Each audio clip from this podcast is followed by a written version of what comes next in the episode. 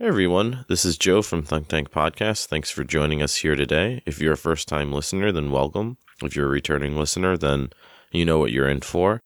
Today, our episode is about higher education, so we explore a pretty wide range of topics regarding college and university organization and trying to discuss really what the, the purpose and identity of a university should be and how that uh, maybe has changed a lot over time over the years. So I come at that with the perspective of a college professor myself. And then, of course, we have uh, other perspectives as well. Um, so I think it's a pretty interesting spread based on our own experiences and, of course, beer, fine craft beer that we bring to the table on this conversation. So, yeah, I would say our best episode ever. Um, once again, it, it seems like every episode, it's it's the next best episode ever. So you should definitely give this one a listen. Of course, if you have ideas and comments of, of your own, please uh, add those. Um, you can comment, like, share, subscribe, whatever on here. Also on YouTube. Also, do check out our Patreon page because we have extra bonus episodes, Thunk Tank, Drunk Tank episodes.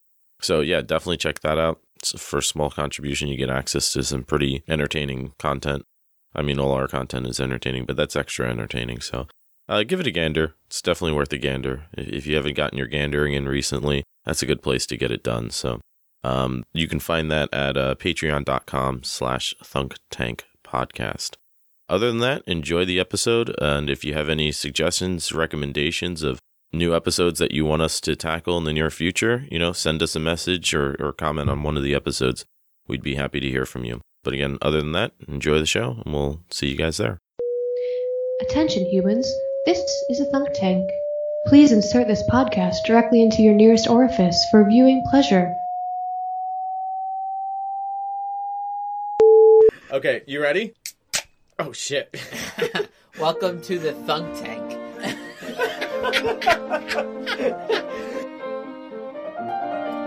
Welcome to the Thunk Tank. Oh yeah. Yeah, there you go. Welcome. Come into our. Come into our Thunk Tank. Luke, don't switch to the other peanuts. Welcome to the Thunk Tank. Come in the tank. We're thinking, and we're drinking, and we're thunked. and we're thunked. Oh my god, I'm probably more beer than man if we go far enough back at this point. All iterations of that, like on a spectrum, and a lot of But- times it's just like All right, boom, we're not live. even close. Okay, but I guess uh, Live. Well, but we're already talking about it. Like, Oh, I know. I I'm was- just saying, like, this is where I'll use to edit it. Boom, we're live. Joe, welcome us to the Thunk Tank. Welcome to the Thunk Tank. On today's, on this week's Steamroll in. episode, higher education. how to get around uh, bots that will tell if you're plagiarizing. Well, my question is the amount of work it would take to trick the bot, would it just be less time intensive to write a paper? Like, how good is that paper going to Well- be if it's tricking a It's bot? about what kind of time you're spending. It's fun to figure out how yeah. to trick a bot. It's not fun to write 'Cause you're a getting one paper over. on economics, probably. Yeah. Well, and also it's like how many uh, how many individual ways can you really write about how Catcher in the Rye is about you know underage sex? Like, oh, you on. you can write it in a gajillion different ways. Just most of them aren't that good. yeah. So I imagine that a lot of them sort of like siphon into a similar verbiage. So You know that th- I, I've I've actually Vernacular. had to deal with that claim before, where students say, "Well, there was this, no other way." Well, no, there was no other way to write this, and I was like, what, "Really? Like the whole paper? You just happened to write it like this website did?" And they're like, "Yeah, there's no other way to write about this." I read this that book." website and I was like, damn it, those, those are my thoughts now. Like, I can't. Oh no no no no! It wasn't that they that they read the website. It's they'll tell you that like, oh, I just happened to write it the same way because that's the only way to make that type of argument about that that book.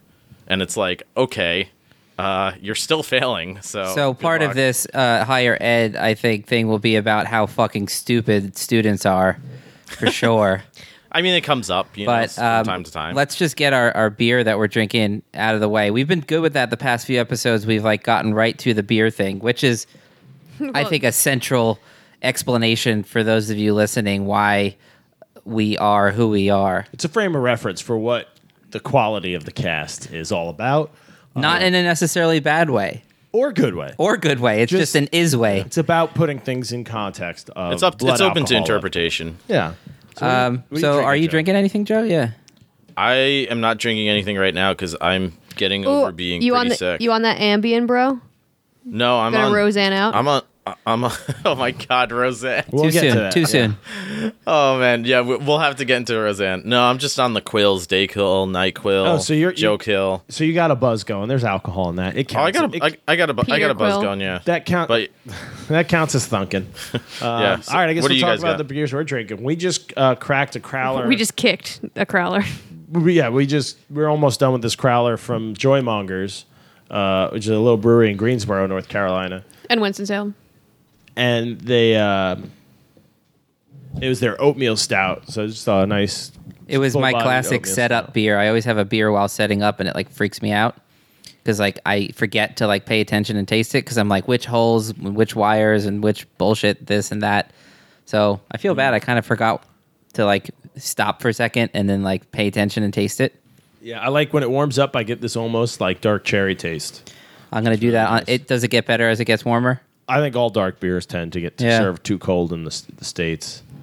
I love In the- that. in the- what was in that the stout? I don't know US. if you have it offhand, Johnny. Uh, uh, Monday night we did a drunk tank, um, and you gave us The southwards, the Casita, Oh, yeah. Cerveceria. It's Yeah. a collab between Casita Cerveceria and um and Hill, Hill Farmstead. No, it's not. It's a contract brew out of there. It wasn't a collab. He just brewed it there Okay.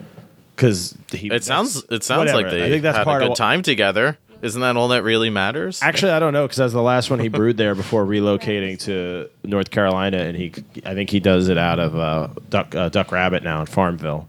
So, Wow. Um, I I don't know. Maybe they had a fight, or he just moved. a lot of drama in the beer world. I don't know. Why would you leave Hill Farmstead if they if you're making beer there and making good beer that's selling? Why would you Well, relocate? he was working for them. Now he's doing his own thing. I heard there was some Roseanne level tweeting going on, so maybe that had something. To I do think with that's it. how the rift started. that's that's a Yeah. thing now. Yeah. Yeah. So But uh, that was a really good stout. Sorry you're not drinking, Joe. Uh, that's on you though. Yeah, we're not. I didn't say that I'm not gonna drink. I just said I'm not drinking at the moment Weak Uh, immune because- system. because I've been. I know I, I was like that's why I couldn't join you guys the other night because I was like very very sickly. But you know what they say the best cure for a head cold is Whiskey. oh shit I didn't even think hot, of whiskey. Hot toddies, man. Yeah, And I, mean, mo- I might I might do a cold toddy. And whiskey. Yeah. What Just- what happened to your uh, whiskey vitamin C like Emergen-C theory? Oh my god, that sounds incredible. I fucked up. I did it too late. I was already sick, dude. Yeah, that, that's that's a thing that you do when- to get ahead of the curve. That's Not that's a headed off at the pass. yeah.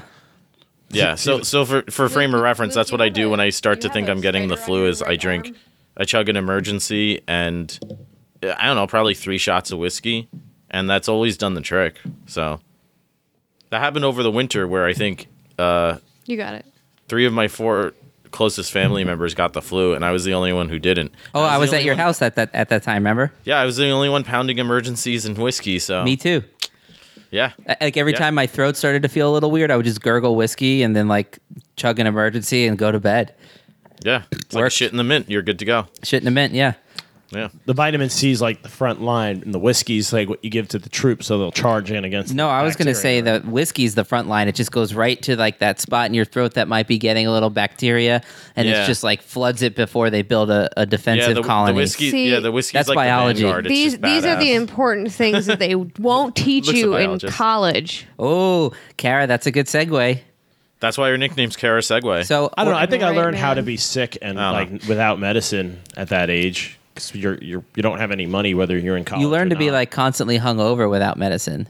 that's which it. is kind of like being sick.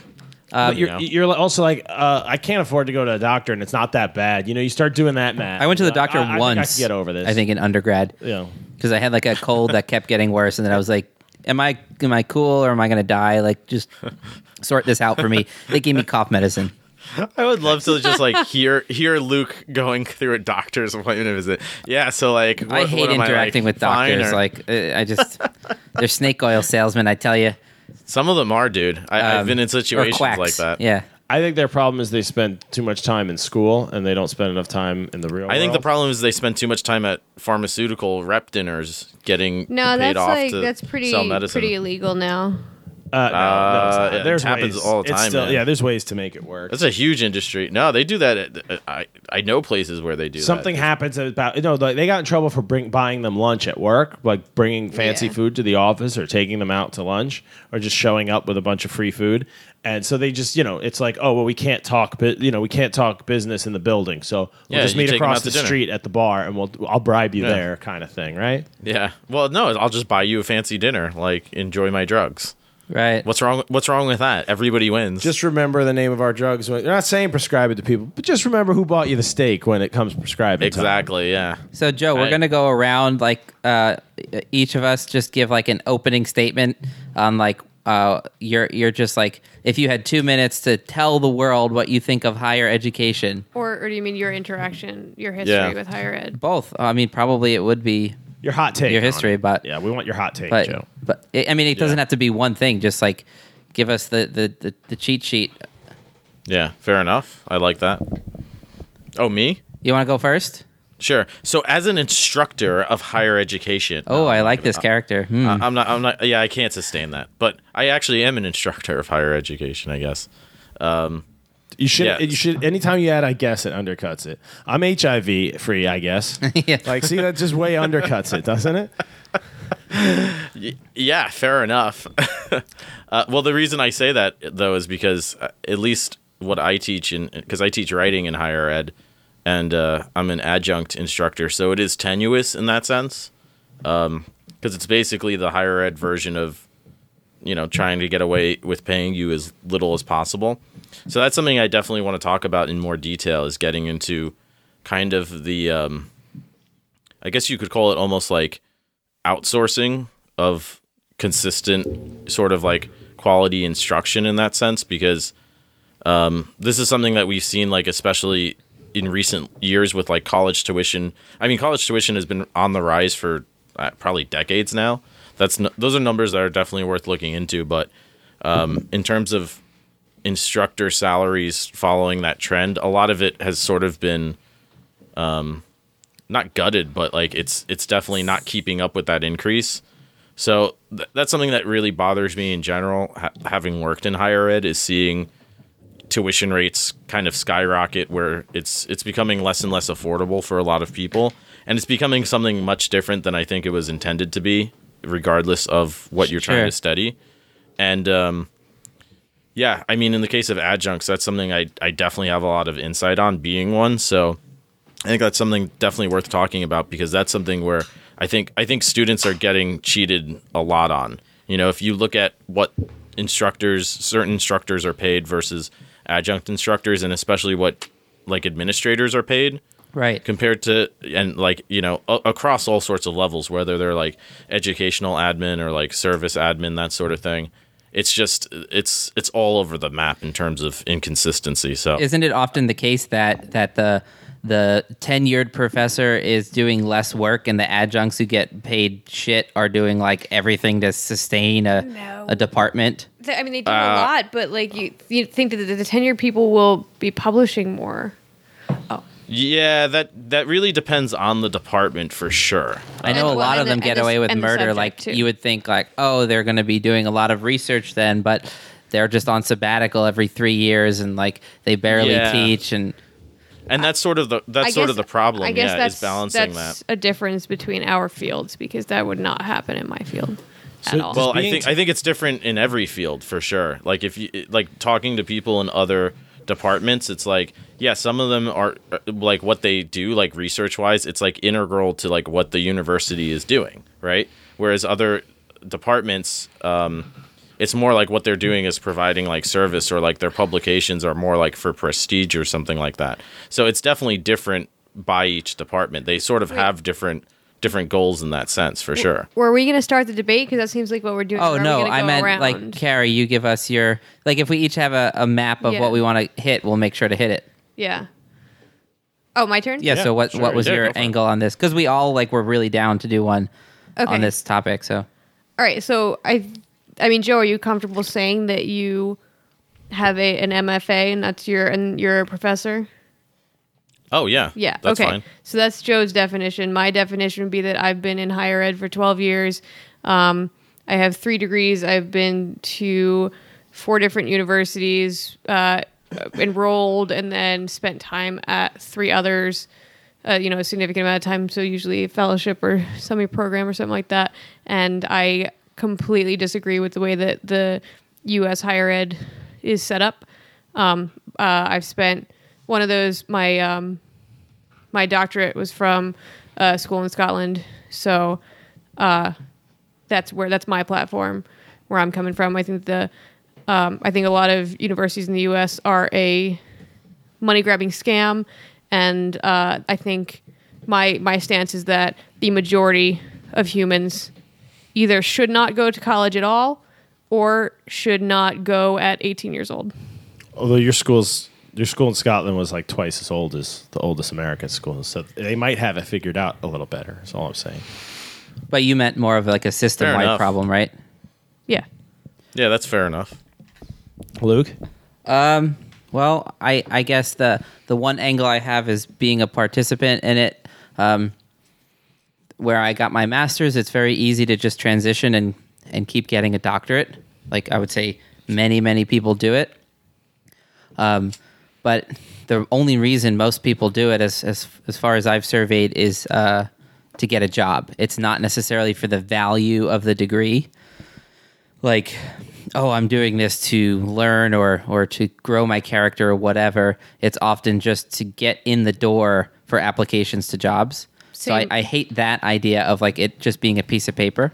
Yep. and then the other angle i had was just um, what some call a system-wide problem what some say is a minority problem but just the problem on on campus uh, with with um, an orthodoxy of of uh, political viewpoints that shuts out anything balanced. It seems to be shutting out what I think is a, a core value of education, which is challenging your ideas, trying to think of things from different perspectives, having um, a wide variety of viewpoints to attack difficult problems, and just not pretending like you know, just because you read a little bit of Marx that you've figured out how to fix the world, the world's problems.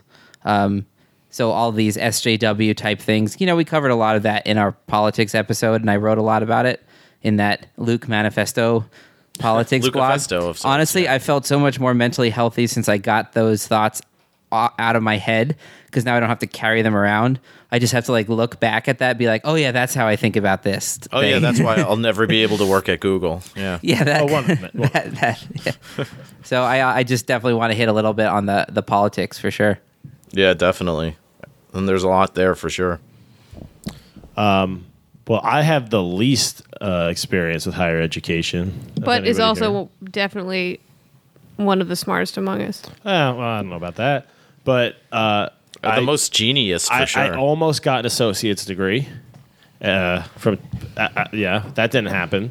and I just you know let's call it non-traditional from my background is what I ended up doing, but uh, yeah, I just I, I I don't really from the outside it looks psychotic. I feel like there's some normalization. that's- yeah, that's what I was to gonna it. say, yeah. people like because even in high school it didn't make sense to me. Like I, I didn't know what I wanted to do or go. Like I didn't I didn't want to like spend all the money to do it. I just didn't get it. And then like when I took a break, you know that I'm still in from from classes, like seeing everyone else around me and just that kind of like you know like this, some like a big part of their life that they they can't stand and they they like they do it Maybe even regret, Yeah, or or it's or like the or the, the opposite. They they're so into it and they value it so much, and it's like I, I like I don't think that's that great either. Like, uh, you know, someone who gets you know into a field or something, or they get real excited about it, and but like kind of to the exclusion of other stuff. I don't know. I just felt like I guess if there's something I wanted to cover is how when I left school, I didn't really feel like I had a good alternative because when you're young, you either go to school, you get a job In this country. yeah, in this country, either go, you, you either go to college after high school, or you get a job, or you don't. You fuck up. Like those are your three options. There's really Um, well that that's certainly what they make it I mean, feel there's like, like, right? apprenticeships and things like that you can do and mentorship type things, but those all cost money and you got to move. And like, you know, if you don't have money for school, you don't have money for moving costs Well, and, plus- and cost of living and all this other many, stuff. So many things that should be apprenticeships are not. That too. Now you So need now you need three degrees. Something I, yeah, I would like to, I maybe a, ta- a skill I could have learned if I just did for a couple of years and then But that's the trick is you have to you have to know that you want to do that then. Th- That's yeah, the thing. but I just felt like I didn't really have. Which- I had to f- try to figure it out. It's a default Which move is for a lot of people eh, coming out of high school. They don't know what to do, but every adult in their life tells them, Well- "Well, you should definitely at least start college. but- that way, you don't screw up your whole life and fall that- through the but cracks." But, that's what that's why it made sense before college tuition put you in debt like eighty Sure, Yeah, but- dollars to get a bullshit undergrad degree. But the- and you used to be able to just go to school and figure it out. the complex starts even before college. Like we're going to talk about universities, we're going to talk about higher ed mostly tonight, but it starts in high school because high schools their reputation goes off of where they send kids to, to college. And so Oh, I point, I had the grades easily to get into Cornell, but I visited, I didn't like it. I um I wasn't 100% sure on what I wanted to do. And so the idea of going and getting a bachelor's in biology, which meant nothing to me as a seven, I went into college at 17, you know, um, and so I chose not to apply. And my uh, guidance counselor was furious. He, Yeah, I he believe was- that. He called me in every week trying to convince me to apply to to bigger, better schools. It's not like they get a bonus, right? But you're just saying No, but they do. Not like a Maybe literal bonus, So- maybe, but they Maybe get they like. No, but- encouraged to just encourage everyone to go to Well, college. I have a really good. Uh, Mine. I have a really good example about that. Is that my sister was valedictorian of her class, and my parents are. I'm sure. I'm sure they could have found a way to make it work, but my sister, um, my sister applied to Yale, but chose to go to a state school because um, because because then we we could you know better afford to send the younger two children to other colleges because she didn't get a full ride or anything and so Yeah. uh, the principal was at a um, a yard sale which my parents just happened to also be at and there was there was a couple that were t- thinking about moving into town and they found him and they cornered him and they were like, "We're thinking about moving here, but we're really, really uncertain because why didn't your valedictorian go to an Ivy?" And he was like, "Well, she's going. She's going to this private school. It's the. I mean, she's going to this public school. It's the best one in the one of the best ones in the state. She's she's highly intelligent. She knows what she's going to be doing." And and the the family basically told him, "We're not moving to your district because your valedictorian didn't go to an Ivy." That's I you mean, don't want those. And that people. happens on Long Island. I don't want all those time. people in my in community, play no. everywhere. someone that values this the place based on that, like such Well, the results. Like there they, are- they, ugh, that, Uh, that's we such a okay. tourist The, mentality. The Secretary that of shit. Education is pushing charter schools, which is the exact same thing. Well, now we're jumping around a lot. Like I, charter schools definitely suck. let, let, let me just because I feel like we're mostly going to bash higher ed. I just want to No, I love it. They pay, Give it- they give pay a my few salary. statistics on, It's like- just, it's it's fucking sucks. like the positives of education because obviously it's like most things are going to be good things and bad things. Um, I am gonna. I read a have some stat today that was um, Questions are good. 68% of, of people in U.S. prisons didn't graduate from high school. That that was just interesting to me. Like the majority of people in prison are are th- didn't get that lowest level of education. Um, and then Yeah, I believe there's that. also stats of like each level of degree you get, the median e- income is significantly higher. So the median Okay. income in the U.S. is like forty. It's in between forty and fifty thousand. And then if you don't have a high school degree, the median income is like twenty one thousand. Twenty-three, I think. I read your thing. But um, does that include but- all the? And then when in you get a? PhD, it jumps up like to median like sixty something like that, which is still not that high, right? No, but you have to question that. You can't just. I'm sure that that's true. I'm sure that it is, but it's. I'm bull- not sure, but Well, Well, no, there's a I- I- correlation I, for I sure. read. I read your report. I read the article that you cited, but we have to question why that is. So here's my thing, right? Bachelors are a dime a dozen at this point. There's I mean like no, single men. what? We've got at least one in the room. Um, but uh, Worf? Oh, Oh, the dog. Yeah. I was like, wait, is she breaking But- up with me on, on? I was like, That's a really clever I Johnny, have this isn't something to working. tell you. I'm starting my own Splinter cast. Yeah. That would jazz it up. That would get me excited as a listener. Yeah. and then she stays on the podcast. Yeah. Yeah, we Johnny's do just got Funk Tank podcast. We do live divorces Say Johnny Genie. How about Cara Jin? Um, for people Oh, who are man. too scared to divorce on their own. They can do it with our support on air. well, they can do it by proxy. Like Johnny and Kara will step in their place Right. and just like play it out for them. Oh, that would be fun. we'll divide up your assets. would I'm really good that. at. If someone wanted that. to explain their case to me, I'll take all your dogs. Don't worry. the You won't have to worry about who they go to.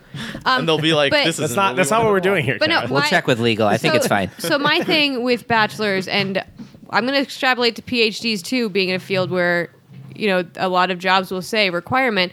So many jobs do not require a bachelor degree in practice, but on paper they say they do because everybody has a fucking bachelor's degree. So if you're getting 100 applicants, why would you not throw out the 20 that don't?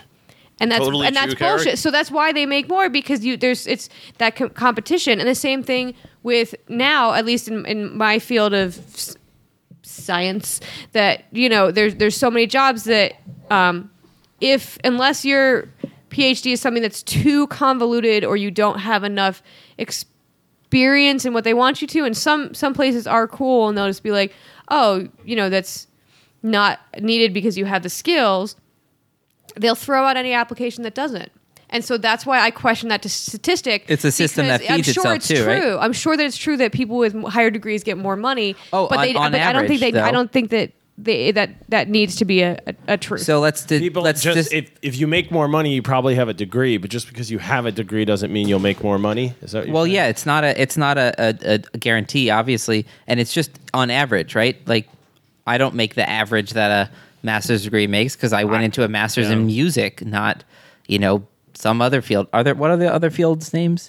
Yeah, I, I, I was just re- thinking that like I've always had f- like fringy kind of jobs, like service jobs and stuff like that, because just there's a huge swath of the economy that's off to me, like closed off to me, and I've always worked at least one job. Like I'm, it's not like I don't mind working, but when I go to apply for a new job or something, or I'm moving, like there's just so many listings of jobs like Kara that I'm qualified for. Maybe even I've done before, But you can't get your foot in the but door. I, they won't even they won't I- even look at my Because you're wearing resume. flip flops, and they're like, the- "Don't put your foot in our door." when I, when I when I With post socks. my resume to them, like the automatic email just deletes it. It doesn't even get a chance to get filtered by a person. Like even if I have the most spectacular reference letter from like Obama, uh, you know, and uh, uh, Arnold Schwarzenegger or something. That's Those a are my two reference like, letters. two reference Like, You would hire There's- that guy for like a warehouse job or something, you know? Yeah. But I, I don't even get But the not if he chance. has they don't even find out that you have Obama's So- rec letter. they don't even get to find out. So, So, Kara, I would very- I would agree with you that the money thing is probably true, but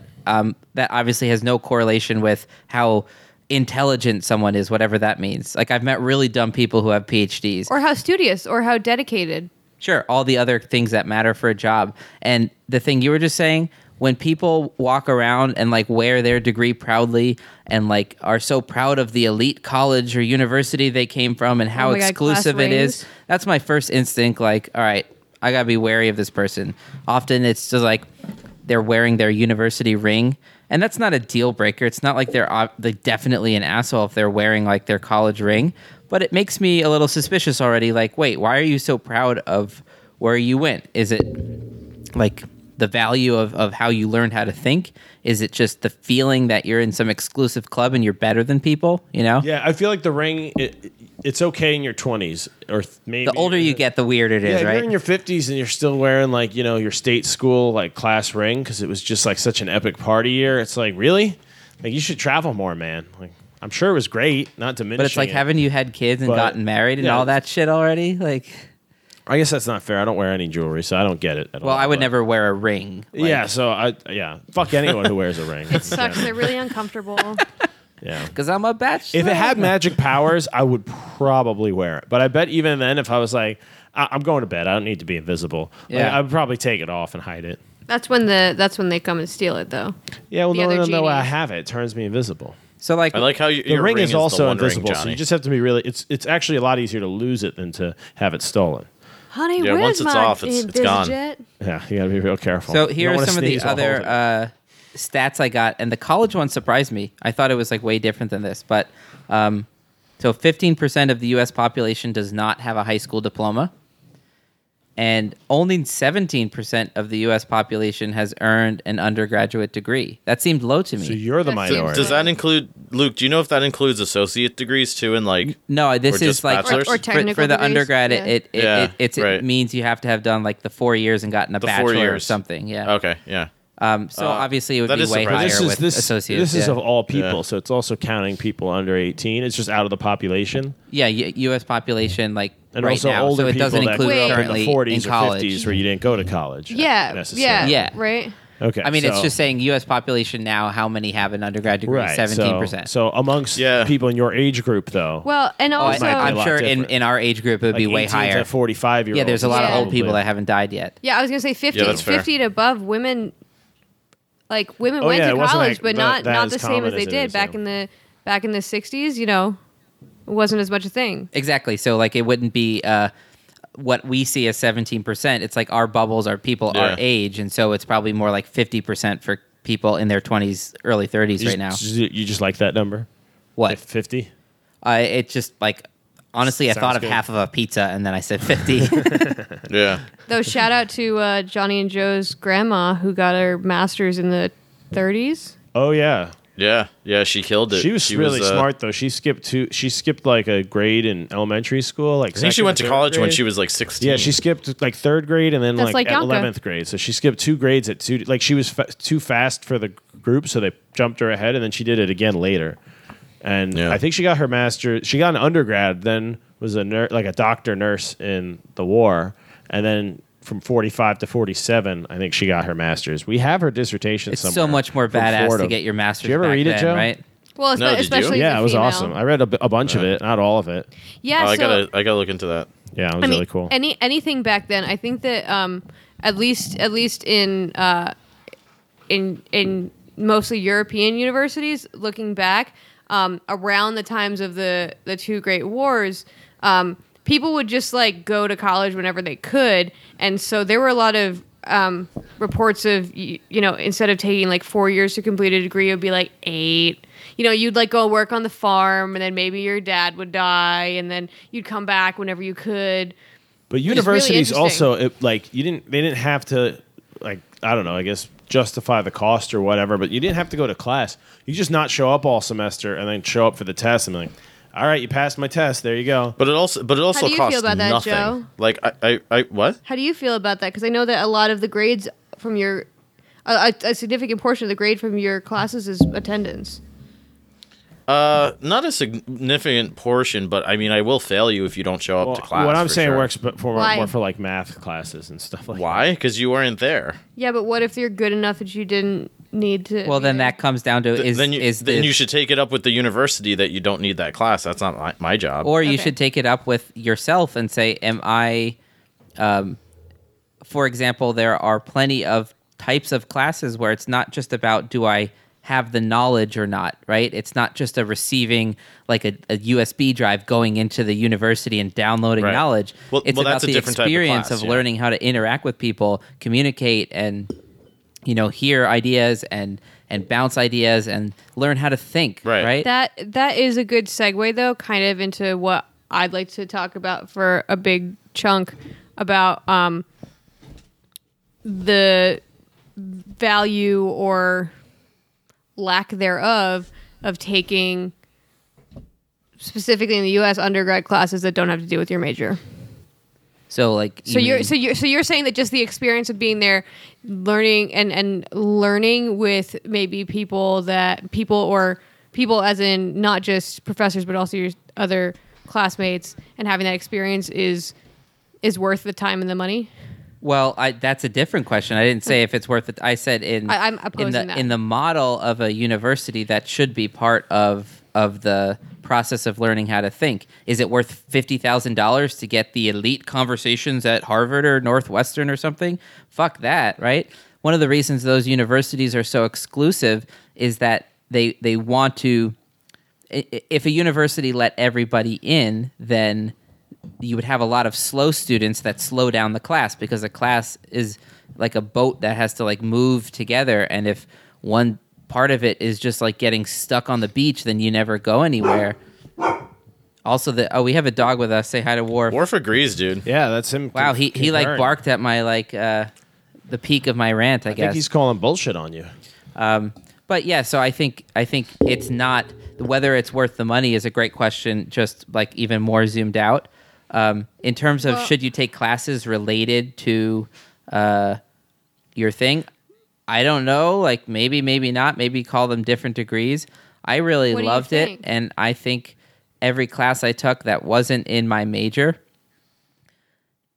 I still have some knowledge from that that I wouldn't have had otherwise. But most importantly, I learned how much I don't know about different topics. So I took Okay. my senior year a class on ancient Mesopotamia, and I knew like the high school story version of it, but I learned not only so much more detail, but like this professor was like an archaeologist who goes on digs there and like cities are just buried in the ground and like how do you go through that process i now know that there's like a whole world to dive into there i don't have all the details but i just honestly wouldn't Okay. have done that on a tuesday night need a like. Are you myself. sure? Be, so that's that's I I I because as I think all of us are, and I think that Johnny is the best example.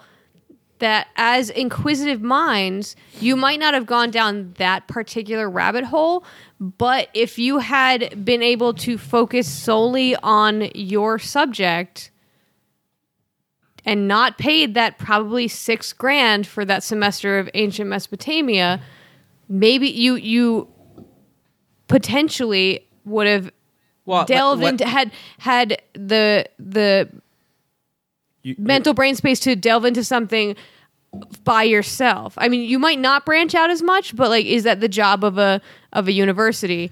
I think we're At circling what around that point- question. What is the job of a university? What Yeah, is is, it- is the it- degree? what should it a degree be? Is it the experience or is it the knowledge? I think that that's Oh, great. Another way to say that in economics terms is, um, well, they say like, is is going to university a a a product that you buy as an experience, or is it a insurance policy? A lot of people, I think, like we said in the beginning, see going to university as an insurance policy against falling through the cracks of society. But if you see it more as like a product, it's like, well, what is that product? Is that four years of partying? Is it four years of like doing as much as I can, even though I can get a 90 in a class? Like I'm gonna, I'm gonna get 150 in the class because like I'm taking it that seriously. You ever see those older people getting their undergrads on campus and they're just fucking really thorough? They're writing down every last word the professor says. They're like just going to every like Well, 'cause session with them. A, they've had a job before. Oh, I, Oh, well- but they also they know how to realize like, do oh, I something. fucked this up the first time, or like I'm gonna really value this because like, damn, life is. They have a different perspective on life. They're taking it so seriously. and I think they probably find it harder to learn like younger Could be that. They if, suck, if you too. if, well if, if you've been in if you've been in the system for so long it's kind of a little bit easier to just absorb information without putting your mind to it but also they are like you said they are way more dedicated because they hopefully know that that's exactly what they want to do Or right? Yeah, they're a little bit more on target with their motivation, like Well, why they're can- there in can, the first can place. I can I say something uh, because I do teach a class because I teach writing, so that's a class that a lot of uh, students, especially at the university I teach at, it's not a um, it's not a huge like liberal arts school in general. It's a very science based and science geared school. So writing to most of my students who are usually like freshmen or sophomores, it's not their sort of go to like you were saying, Luke, how you know you took that class on Mesopotamia and, and you were kind of like, wow, that's cool. I wouldn't have like known about this world or this this uh, realm of thought and research without that. yeah, Um, I can attest like firsthand because like I've talked to these students now like years after they've graduated. And I mean these are students who are going on to become like lawyers, doctors, um, you know, all sorts of different like totally different professions and like, you know, fields of like biomedicine and stuff. Engineering students, you know, becoming engineers. And they consistently tell me that my class was the most important non-major class that they took. And in fact that they feel like it was more important than a lot of their major classes where their major classes had to cover all these other topics within their major that you know also weren't their focus Would you say maybe that that's because the way you teach? Because I happen to know because I see you at the bar all the time, and you're like telling me about it. yeah, that's fair Um, I enough. think that might be because, like, in a lot of other zoomed in classes, you lose the forest for the trees, you know? And I think- you get I so so, zoomed in that you miss, like, what is the point of being a, an intellectual in the first place? Like, why But- are all these people collected on one campus, anyways? Like, what are we doing here? Well, well, but to to that point as well, uh, and I think that answers or that helps answer that larger question, like what is the point of higher education, right?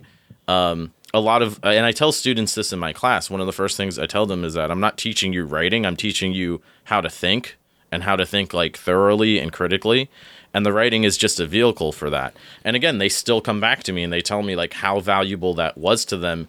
And there are ways that they they you know they tell me firsthand how it applies to like what they actually do you know in, in different aspects of whatever again like whether they're pursuing a graduate degree or you know they're going on to their you know finally their actual profession. So yeah i think there's something certainly there. It's just it's hard to sort of measure on a case by case basis like well yeah what is the value of taking you know like like you said like other courses whatever they may be like you know ancient mesopotamia or something like that but i mean i know certainly for what i teach like they, i mean they'll they'll tell you firsthand how valuable it is for sure Yeah, and- regardless and- of regardless of their major And maybe that's like the beauty of your type of class when you're teaching writing, creative writing, or just writing 101 or 102. Like, yeah like- well technical i do technical and creative writing Yeah. you know and especially So- the creative side of things is something the the the science technology type students often fear the most and don't realize that it's actually you just have to like start doing it and all of a sudden you're doing well, it. A, a lot of them wind up liking it the most. Like I would say, usually my biology students tend to be the ones who end up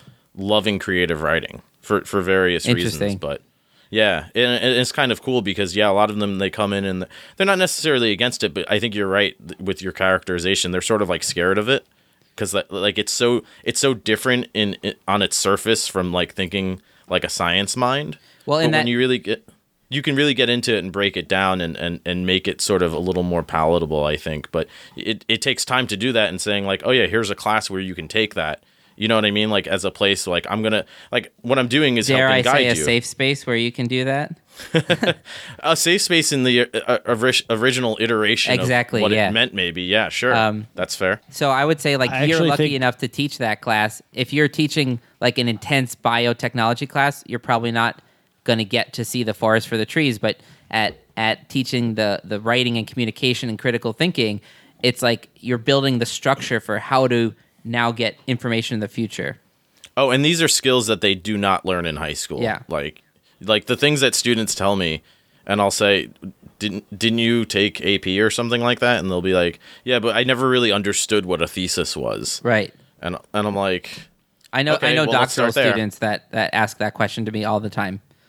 yeah, and fair enough, that's not a shortcoming on you probably so much as like whatever it's uh, it's crazy. That's why like another thing that I do is I do a lot of like tangible writing assignments. Like But- I'll do res- resume writing and cover letter writing because nobody nobody takes time to to teach them that. But Sure. you know, in elementary school, learning cursive is really important. Oh my god! You know what's funny about that? I remember in the SAT we had to sign like our like I won't cheat statement in cursive, and I so gave up on writing cursive like in third grade that it took me. You had to wait till everybody was done, and then and then like I was just lagging behind, and I was like, yeah, I don't know cursive. Why would I? I would love to hear Didn't comments. they teach it to you? yeah, exactly. I would love to hear honest comments from the listeners on how many of you, no cheating, remember how to write a cursive Q. I, I do. do. I use it all the time. Yeah, No, lower. seriously. I Uh, no, no, it- uppercase, uppercase Q. Oh, uppercase, You spell, I'm you spell Luke. Uppercase. you I- I- spell Luke with The an lowercase uppercase is Q. okay. That's he fucked likes up, to dude. spray paint sequester on a lot of stuff. It's just yeah, I, I, I love the word sequester. It's not even like for a policy. I just love the, the sequester. It has a great sound. it's a good word. Sequester. Fun to say. Um, Yeah. So Fair enough. I, I know a lot of people who get college degrees to chase after the money thing, which it's like, you know, e- everything that exists. There's like the pure form, right? Take music. You know, you want to hear that a musician chose that path to express the artist within them and to capture something emotional about what it means to be a human.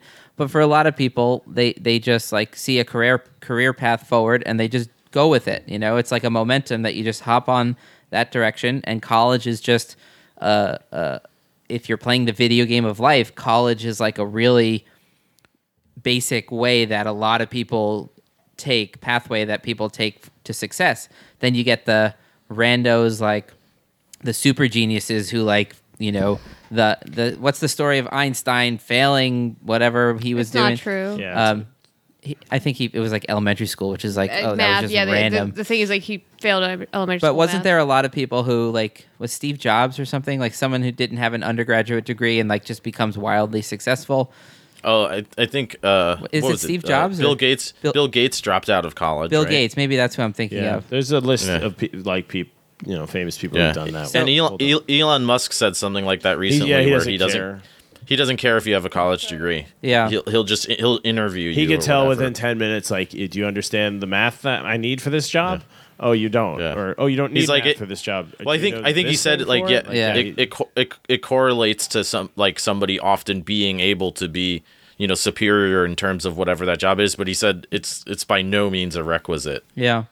So I would say the fair value enough. of education would be like a nested question where the outermost value would be learn how to think, right? And and all the ways that means learn that Right, but that that could be different from like your very specified major. Like like I was saying, I I have engineering students who Well- they would they- they would never take a writing but class. shouldn't they all required shouldn't they all them. fit into that so like if the outer one is learning how to think and be unbiased and be viewpoint diverse and then as you move inward you get to the specific degree you're in but you're at something called a university which means all of those things should be coexisting like like th- th- there should be um, the ability to be studying the details of quantum physics but at the same time it fits into the university um, you know, saying or whatever is like the motto of the university. Like, what's Harvard's? Yeah. It's something in Latin, right?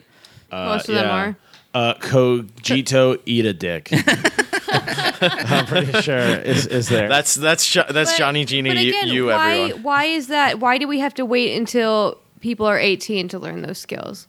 Oh, The reason it was- by- I the hope thing is we don't, well that gets and it's that not gets into the fact that the public education system is, is Well- like It's grade fact. school system. also just It's so just so you guys know. I feel like we're talking about like it, it seems like we're talking about like the liberal arts type stuff. For for some people, Oh, like not. the STEM path is a direct way to like jump socioeconomic level. Like you grow up in a bad neighborhood and like a very poor household. It's like, but you have the oh, mind. Oh, for that's numbers. that's like all my students. Yeah, do. you have the mind Yeah. for numbers or, or whatever, something in STEM, and you're like, oh, I, Yeah. like you find something that interests you, and I can, you're like, I can make what triple my, what my parents made growing up, and I, I just have to do this shit for four years and be poor for another four years. Like I'm used to that. I can do that. Yeah. Like so, for a lot of people, it is a useful tool, but Yeah, but a lot, a lot a of lot people of them still don't, do get don't know that. The, in, and then but- they end up just you know this like, But- have but- run into all. well, they play that. too. They try to play that level of the video game, and then it's like, ooh, you know, wrong move. uh, You know, hundred thousand dollars that's- of debt, and you didn't get a job. Like, But that's why that's why it's important to be able know- to have that people. flexibility because I have I, every, every semester I, I can't, like can't tell you how many students I have who they start the semester saying like yeah I'm going to school because you know this was like what I figured out in high school like I'm going to be an engineer. And then one one semester in they realize oh shit that is not what I want to do. So don't- or two semesters So, in. do you think that it would be better to have those people go to college, get that varied experience, yes, but also rack up debt? Or do you think it'd be better for them to go into the workforce and possibly try out some different things and maybe explore their own personality? Because See how the real world works, like work at a restaurant. You're not you even know? you're not even Yeah. completely your your Well- neurons are not completely myelinated until like 21 to 25. So you really Well, don't so- even you're not even Th- a complete you're human. a neuroplastic mess when you're 18. that's a great point Kara That's a great. Well, I, like I would Luke's s- phrase. That was awesome. Yeah. I would s- I would say some of my uh, probably I, I would say in every case I've had a student who's taken off a year or two between high school and college. They've been hands down the best student in that class. Gap year, man. Hands down, hands down. And in fact, I would recommend it way more. Isn't Like, it if- funny if- though? I was almost going to do it, and everybody I high know schoolers- discouraged me from Oh, me it. too. I oh, tried. yeah. I tried when I was Yeah. 17, getting See, out of high I- It's school. one. It's But it's one of the but best on the ideas other hand, you can do. I wasn't sure. gonna do it, but then I did, and that was like seven or eight years ago. yeah, and you're successful in your field. So far, I guess it's going all right. I don't. I don't like have a bunch of debt, and I didn't. Oh pick- shit! Should I play that Johnny clip? I What? made a Johnny clip from a random drunk tank where he's like, "I go to work, Oh, I yeah. come home, Do you I have it drink a ready? beer, I repress my emotions." I don't have it ready. Do you have it ready? No. Aw, Oh, that's that'd pretty be much perfect. it. Though. That's the main bits. Yeah, I learned how Nailed to, it. I learned how to survive it in the landscape of America, basically. But Well, it's but a- pretty easy for me. I am. you a- have an intelligence that so many people in the bubble of a university for eight years or however long they've been there like doesn't have. Like they Well, he has the critical thinking that people Yeah, don't he have. really yeah, does. because for sure. you develop the critical thinking. Now, do you know as much about differential calculus as them? I'm not even Probably sure not. what that is, but like, I'm a pretty friendly white guy too, which is. You know that helps on top of some basic intelligence. Like that's made it. It's not gonna hurt you. to be honest. So Can we it's take a beer talk break? Oh yeah. We just Oh, yeah, we just This Absolutely. episode is brought to you by beer. we Beer. just I'm- finished I- Joy I'm gonna go Monger's get a beer. Asa- Azacca Oat Pale. Have, Joe, have you taken a couple more shots of your uh, Nyquil? I, I've. uh, How much? Uh, who's a doctor? You're a doctor, Kara. Yeah. How much uh, whiskey can I have with Nyquil exactly? At least enough drams to fill a donkey.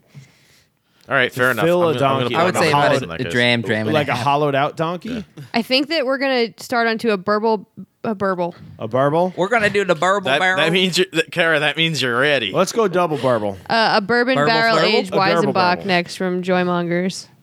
nice. We stocked. Like, share, and subscribe. Joymongers is a uh, pretty cool little brewery. They Shout out. don't distribute or anything. They just sell direct from their tap room. So but they're huge. They don't have a bottling line. They do special releases. They do a lot of And, barrels uh, too, don't they? Yeah, they open a barrel hall. Uh, this is one of their barrel age. It's a bourbon barrel age, a Weizenbock. That's- which is that's a- very like a exciting. Joe, did I dark- see you were at a beer share Sunday? Did you see the the, The uh, uh, Cubs. on our on our Thunk Tank podcast Instagram? The picture we posted. Um, yeah, that's why I was asking you. Like, did you have anything memorable there? uh, yeah, there were some really good stuff. Um, I, I I can't remember all of them off the top of my head, but Go to our Instagram, look at um, the picture. It's in a picture, right? All the cans or something. Yeah. Oh, the oh yeah, yeah. We I think we did like uh probably like twelve, at least a dozen. We'll- we'll link that in the different description. beers. Uh, we always we always link it in the description, but um, Did you post the previous yeah. one yet, Joe? of what? Uh, episode? No, was I supposed to? Oh, I don't know. I'm just wondering. All right, so that's No, your, I didn't- that's I- your reverse preview for the last episode.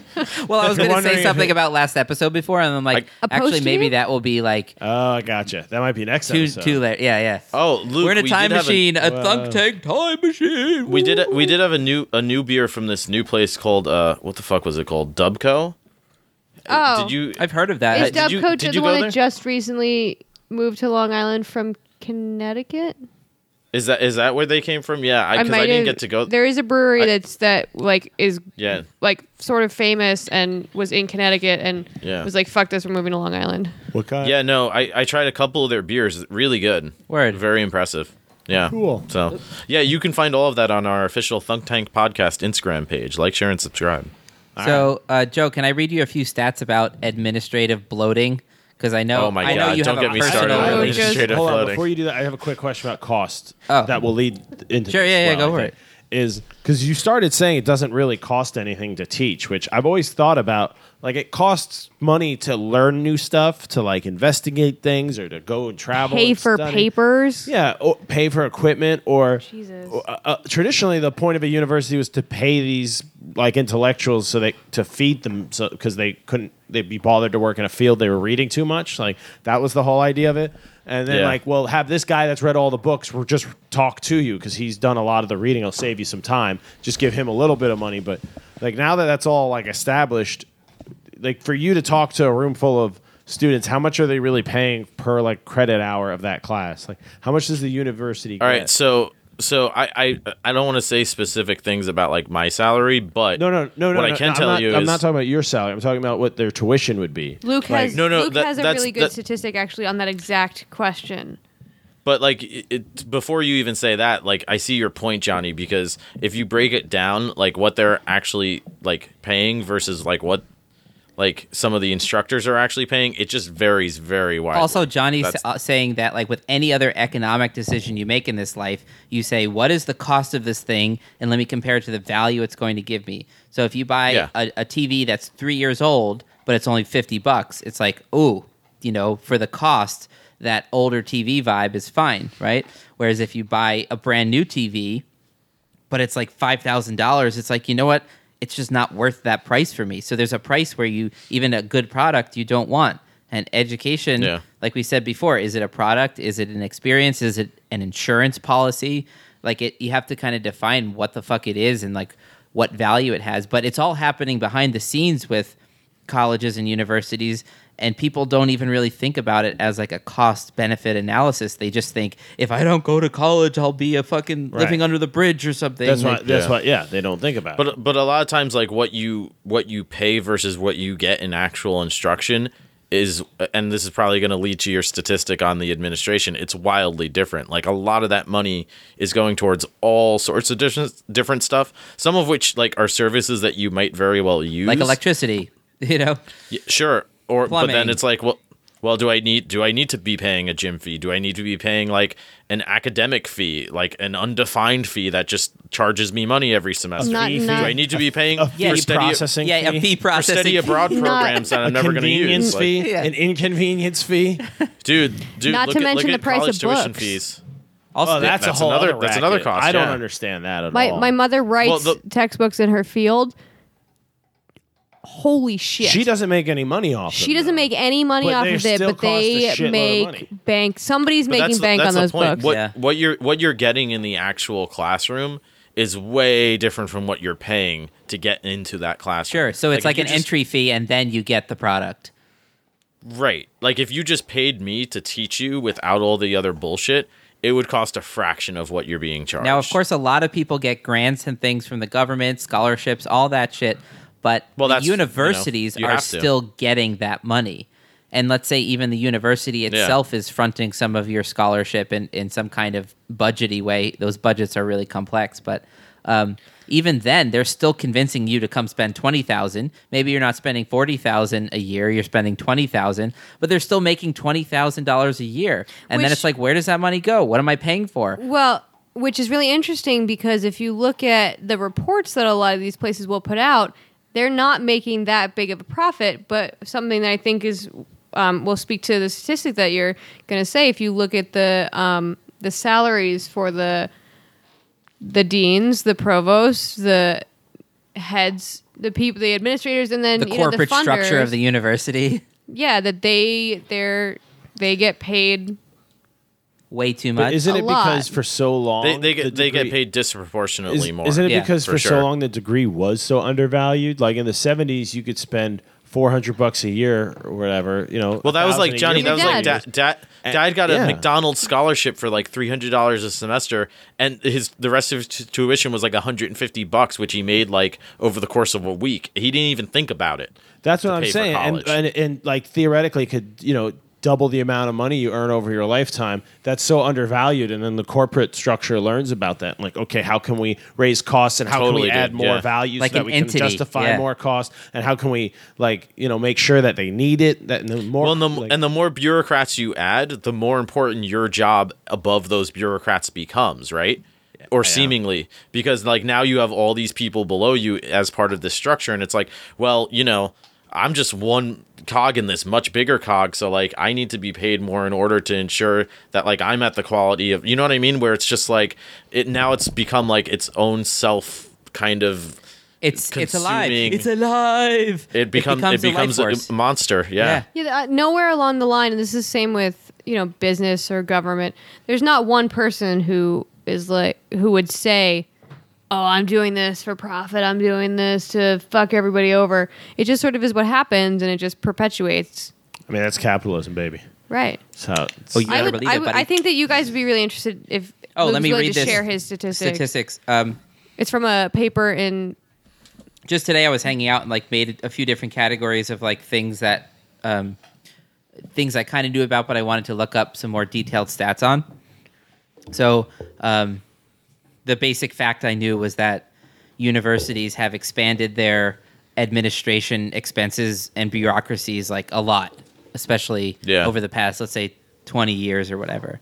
Yeah, prob- probably since like the late '90s, especially. So yeah, specifically, this one said um, between 1993 and um, 2007, administrative expenses rose much higher, 61 percent, than the instruction expenses. So between that time period, Right. all college expenses went up. Some of that's inflation. A lot of that is increased enrollment. But the the the place that money went, it only went thirty nine percent to um, instruction expenses, meaning teachers and and and um, professors and adjuncts and all that, and it went um, sixty-one percent to administration. And it's like, well, what are they doing? Who are they? Where are they? You know, what's their job? Why? And and the other crazy thing was that it did um, in these same years, enrollment went up by fourteen point five percent. Um, but if you take the number of admins per 100 students, that rose by 40%. So it's like w- we just created a bunch more administration jobs where they didn't need to be created. Or are they anticipating more growth?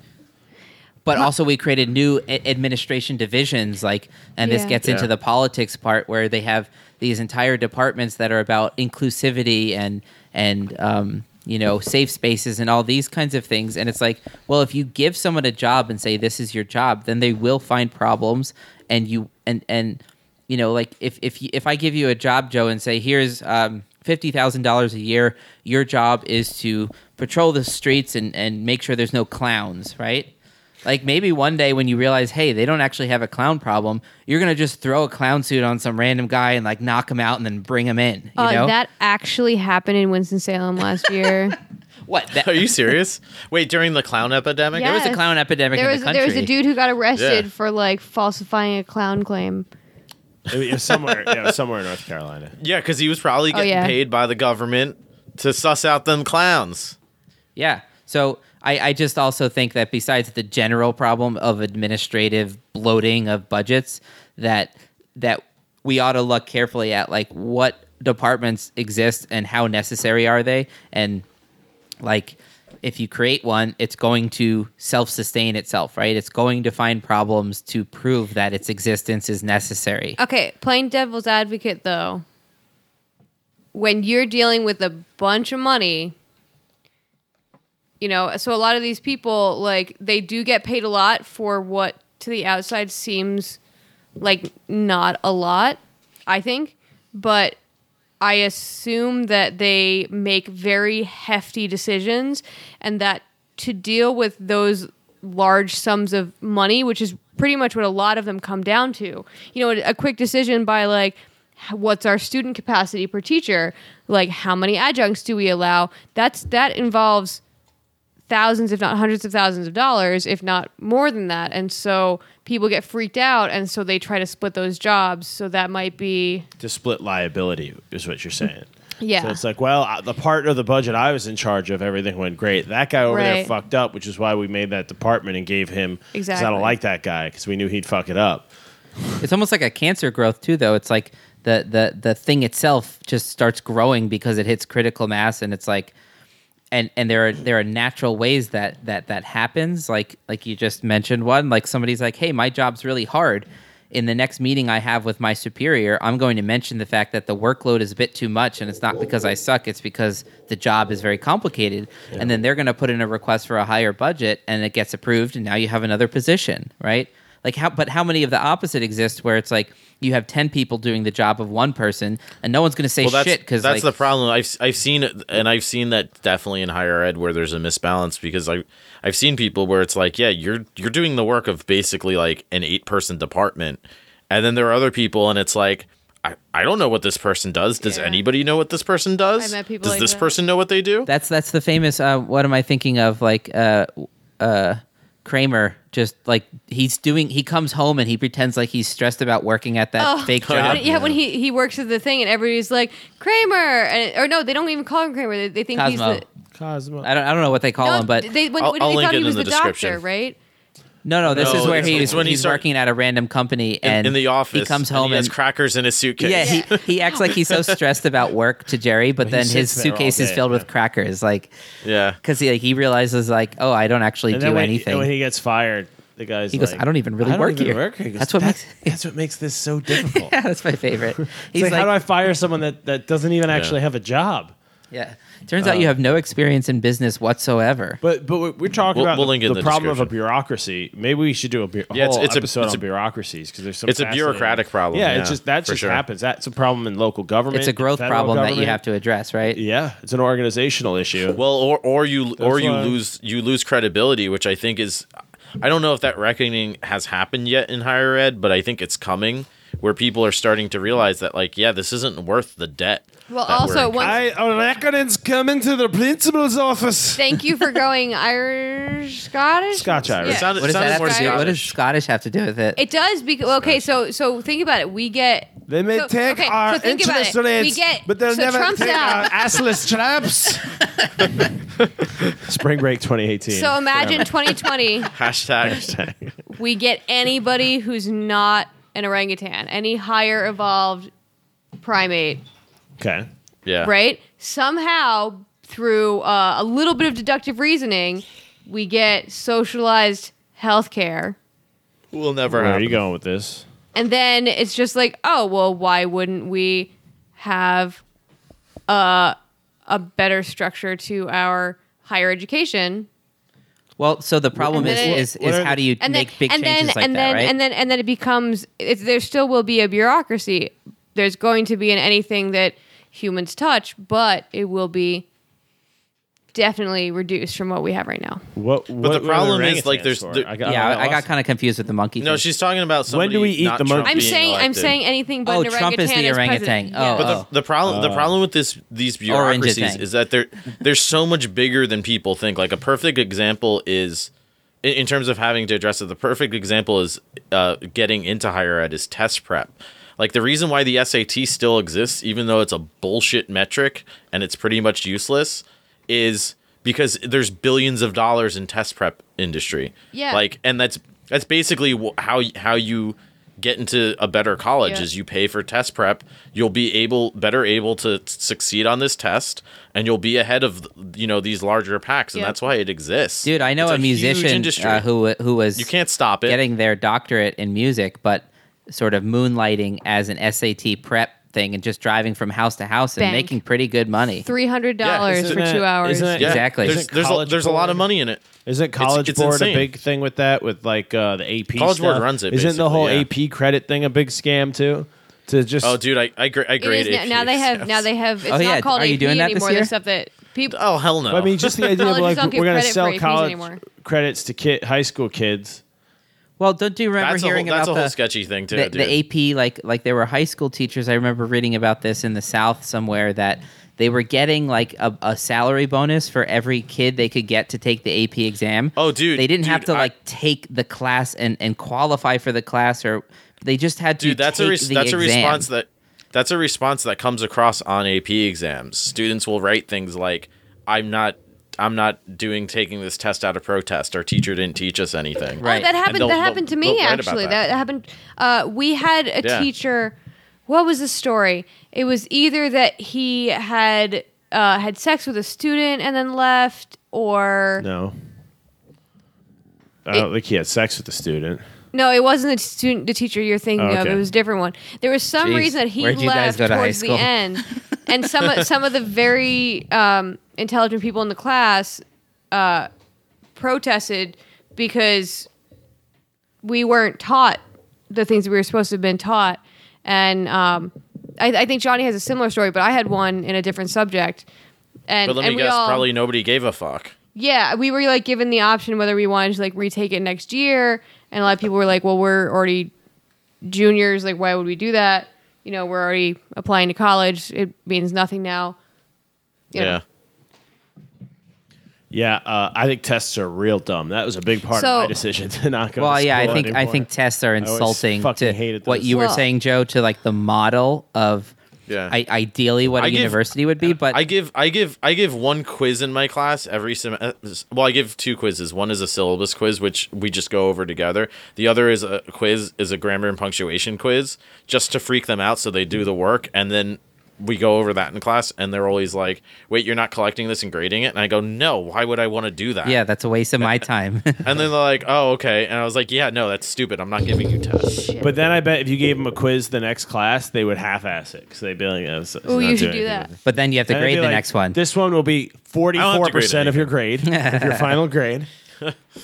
so the other forty-four Whereas, percent. whereas if I want to, if I want to do a PhD because I'm so far out at this point, um, I took my, I took GREs uh, after undergrad. can you say what GREs are for someone who has no idea? Jesus, let me guess.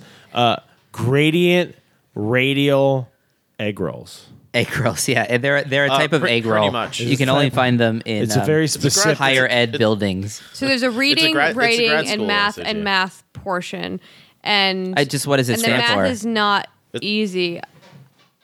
I Uh, can't say. General relativity. graduate refuse to graduate graduate Egg roll. remedial exam. Graduate remedial exam. Jo- Can you, uh, Joe, sounds can you plausible. Google it? oh, You're can you just at a Google it? screen. You're right by a computer. But but anyway, so I'm so far out that stands for those that stupid those graduate and I don't know SAT. what my scores were. I never pay attention. I just sent them off to when I was applying for um for Oh, it's veterinary the school. graduate record examination. Giant. but if rectal I want to, if I want to get a That's better. PhD, That would have been a better first one. yeah, sorry. if I want to get a PhD, so this will be uh eight years later. That doesn't make sense. Yeah, that makes sense. Eight years later, if I want to get a PhD, I need to take that exam again because my scores uh timed out. They're no longer yeah, because valid. they want to char- they want to charge you the hundreds of and dollars. so- the and so- idea in that the amount of time you could have gotten like so stupid that you just should not be in a PhD program? yes. Well, I think they're trying to say the Which field, isn't how whatever field you're going for, works. I assume. is, is updated, and you're not. You know, we can't trust Yeah. you kept up. I mean, on I, it. that's a fair point, but No. his degrees But it's- get go, No, it's- Okay, but, but not it's what- not fair not because GRE because my my subject. So a PhD is the most uh, pinpoint that you can get with any education. There's nothing higher than a doctor of philosophy, and mine is not what about a doctor anything of philosophy with- on Mars? with mass. On Um, No, don't degrees go stale too like that? They expire. Because I think my mom had a teaching degree and she thought about going It back to depends. teaching like 20 years later in the your States. your degree doesn't, but your um, Certifications might, yeah, right? Yeah. Yeah. Or like you know, Oh, okay. to to practice veterinary medicine, I need to re up my ri- my license if I don't maintain um, a licensure. so if you just so if they get their money and you keep paying but you're not practicing, they'll let you stay a, a veterinarian Yeah, because they they want their money. yeah. So you would so you just would like yeah, that's that's another thing that's you would But be but how bullshit is that? That I need to if I want to take the GRE, if I want to do a PhD in my field, which I've been studying for twelve years now, I would need to go back and take a course because I don't remember fucking calculus. yeah. I, I, so so I. I was really good okay, at it I- back in you back when use I was twenty. Never, I and I get also even in saying, statistics, it's completely different than the than the stuff that's on the. GRE. this is related to what you were saying before with, with should you have to take something unrelated to your thing and i would say in the case you're describing it's more applicable since you've already done it that that um, you know it's not necessarily that you are going to use calculus for your field right so I, I think it's a good thing when you're doing it the first time but i agree with you you shouldn't have to do it a second time because the point is you're proving that you can do it if you had to right it's showing Yeah. that you're capable of certain levels of complex thought and reasoning It's- you don't have to show that again if you've already done it and it's Yeah. not directly applicable to your phd It acts as an intelligence, but also a dedication test. it's a trainability. well test. that's what i think most you undergrad trainable? de- degrees are Trainable. is like a dedication Uh, test yeah. Are, do Here's you, a goal. Do you Meet a deadline. It's a, Can bu- you do it's, that? A, it's a bullshit have a- test. we have yeah, a 'cause friend that's a lot that's of been- bullshit jobs, dude. yeah We- most jobs are meet a deadline boom yeah. Well, Ga- totally. Gat's Can been on this that? Great. podcast. He just recently retook his GRE, or Oh. took took for the first time. Um, do you know? Do you know how much that? How much does it cost the GRE? I assume at least. I mean, most of those tests cost like five six hundred. I So assume. much yeah, money it's in like it's not cheap. why do those cost money just to like get get ready to spend more money Yeah. They, it's, they they Let's- say it's for the for the for the, The proctoring graders. service and the I graders know. and, and and the people who make the questions, How many which people is all take just the bullshit. test at a time, though? But guess what? You- GREs, I yeah, you a can't- lot. you got a room of 100 people, 500 bucks a pop. That's 50 grand. They're paying those Do you know why? Do you know why I went to grad school so. where I went to where I went to grad school? Where you went was because to grad school. Did Joe? Did you have to take the GRE? No, you didn't. So so so when I got to uh I went to like an open house type of thing, like round table or whatever. And, you know, they tell you about the the, you know, university and the graduate program and all that. And then they took questions and somebody asked, so uh, I notice here it, says GRE scores optional. And they had other requirements, obviously, but it said GRE uh, scores optional. Like, what's that about? And the direct, the program director said, "Well, you know, we highly encourage that you take them because it is a metric that we can use. But to be honest with you, we're really looking at your writing samples and your letters of recommendation, And why wouldn't you? and you? all the yeah, all the other actual qualitative information that you would want an administration to be looking at when they're judging if you if they think you are the right person for their program. And I was like, yeah, sold. Like It- that's it what I be want to so hear my weird administration say. If you went to a carpentry job and they're like, Are, "Do you know how to carpenter?" Like, "Yeah, look at this table I made." It's like, "Wow, that's great." Oh, you got to fix that toilet though. And it's like, "What?" I, I Or don't you know have to fix take the Oh, the it's like GRE. related. It's a fixing thing. So yeah, if you can't it. fix toilets, I mean, h- you know, how are you going to make wine racks? or- or take- like, what? take- Those yeah, aren't take the- related yeah. at all. uh, yeah, get out next. I guess you could just see yourself out then. Uh, Kara, we were Take in an test. Uber today, and we were talking with uh, this Uber driver. He had like a daughter in med school and all this stuff, and we were talking about education a little bit. And then uh, you and Yanka were talking about like the difference between education in Europe generally, Yeah. your experience in the UK. I don't think a lot of people in America would even know like how that like really cheap college shit works in in in Europe. They have much less of a business model of university than we do in the US. Yeah, Kara, I have questions about that for sure. Like, is so that? I'm how going does that work? to use the disclaimer in that I lived there for a long time. My best friend is from there, but I don't have the most extensive knowledge, uh, and I mostly am UK centric. Having said that, Can you just say the uh, the first part of that sentence for our intro from now on? Just, just the um, we don't really know, haven't looked into it, but we're going to talk about it anyway. But well, our, we got a friend sound. from Yeah. there. I think- and maybe, but I don't. but I know. don't know. Sums it up. but you're I'm starting starting to feel veer like, um, They might be giant song So- reference. uh, like, you share, and subscribe. out, man. Oh, Joe's got the whiskey going. Yeah, I got the Hey, Just welcome add- to the just add a phone. little Grandpa's bit of- old cough medicine. Back, you know what I'm baby. saying? add Yeah. some lemon ginger tea to that, man. You'll be set. Okay, so that'd be the adult in the UK, at least, and from talking to Yonka briefly, the same in Turkey. Um, I believe that most of it is similar in other um, European countries in that you can opt out of secondary school at about 16 or you can choose to go on to your A levels. And your scores on your A levels kind of decide what you can apply for. It's not so strict. Um, I did go to uh, I did go to veterinary school with a number of people from places like uh, Botswana, in which case like it's hundred percent. And, and uh, talking to my colleagues from um, India and Sri Lanka, that like your grades you can't even apply to some places. It's very strict. From that test. Yeah, I had a I had a colleague in vet school who wanted to be a, a pilot, but he didn't get high enough scores, and so the government said, "Okay, you're going to veterinary school," and he was like, "All right," because that's just how it was. And most of the people from I would love if someone told me what school to go to. It'd be less stress. They're just like, you're doing this. You have no choice. I'll be like, okay. Yeah, but you would be That like, dude, you'd that be fitting Luke, that steam happens in a pipes. lot of places. I know. yeah, and I know. well, That's- and it that's- makes them really that's- miserable that's- that's people a- too. I know. That, that actually, quick side Joking. note, uh, I because I have a lot of international students, Kara, and in uh, China, I had a really China. interesting China. conversation China. last semester, and she was telling me how like she she really likes writing, but she's like not like she can speak English perfectly well, but she didn't know how to write it at all because when she was young in grade school, they said, "Oh no, no, you're good at whatever you know Yeah. she's studying now." Like no writing classes for you, and they just pushed her all in. You're, yeah, and you're, she never you're took smart a- enough to be a doctor. Go be a doctor and make a lot of money. Right, right. Bring and that she back never to your like relatives in China. I had a chess teacher, right, a chess never- coach when I was younger, who was a Russian grandmaster, And when I was little in the early 2000s, he was in his 30s or 40s. So he grew up in the Soviet Union. And when he was like six or seven, he was really good at chess. He could beat all like the instructors and everybody. Like he got to the point in his local area where he was the best at young enough age that they sent him away from his home to go live in like a chess workhouse. He Where- flagged the government. They're like, Yeah. "Oh, we got one." We got one for the Yeah. team, and and he he played chess like six out and trained chess like six hours a day. He said they'd go like play soccer outside if the weather was okay for like an hour every day, and that was it. And then you just went into the dorms and you just played more chess. Putin and much he did that for, Which- for decades until he. Uh, But it he- worked, he right? was- he it was after the Soviet Union fell. He just uh, like got his shit together because he had a real skill and like moved to the U.S.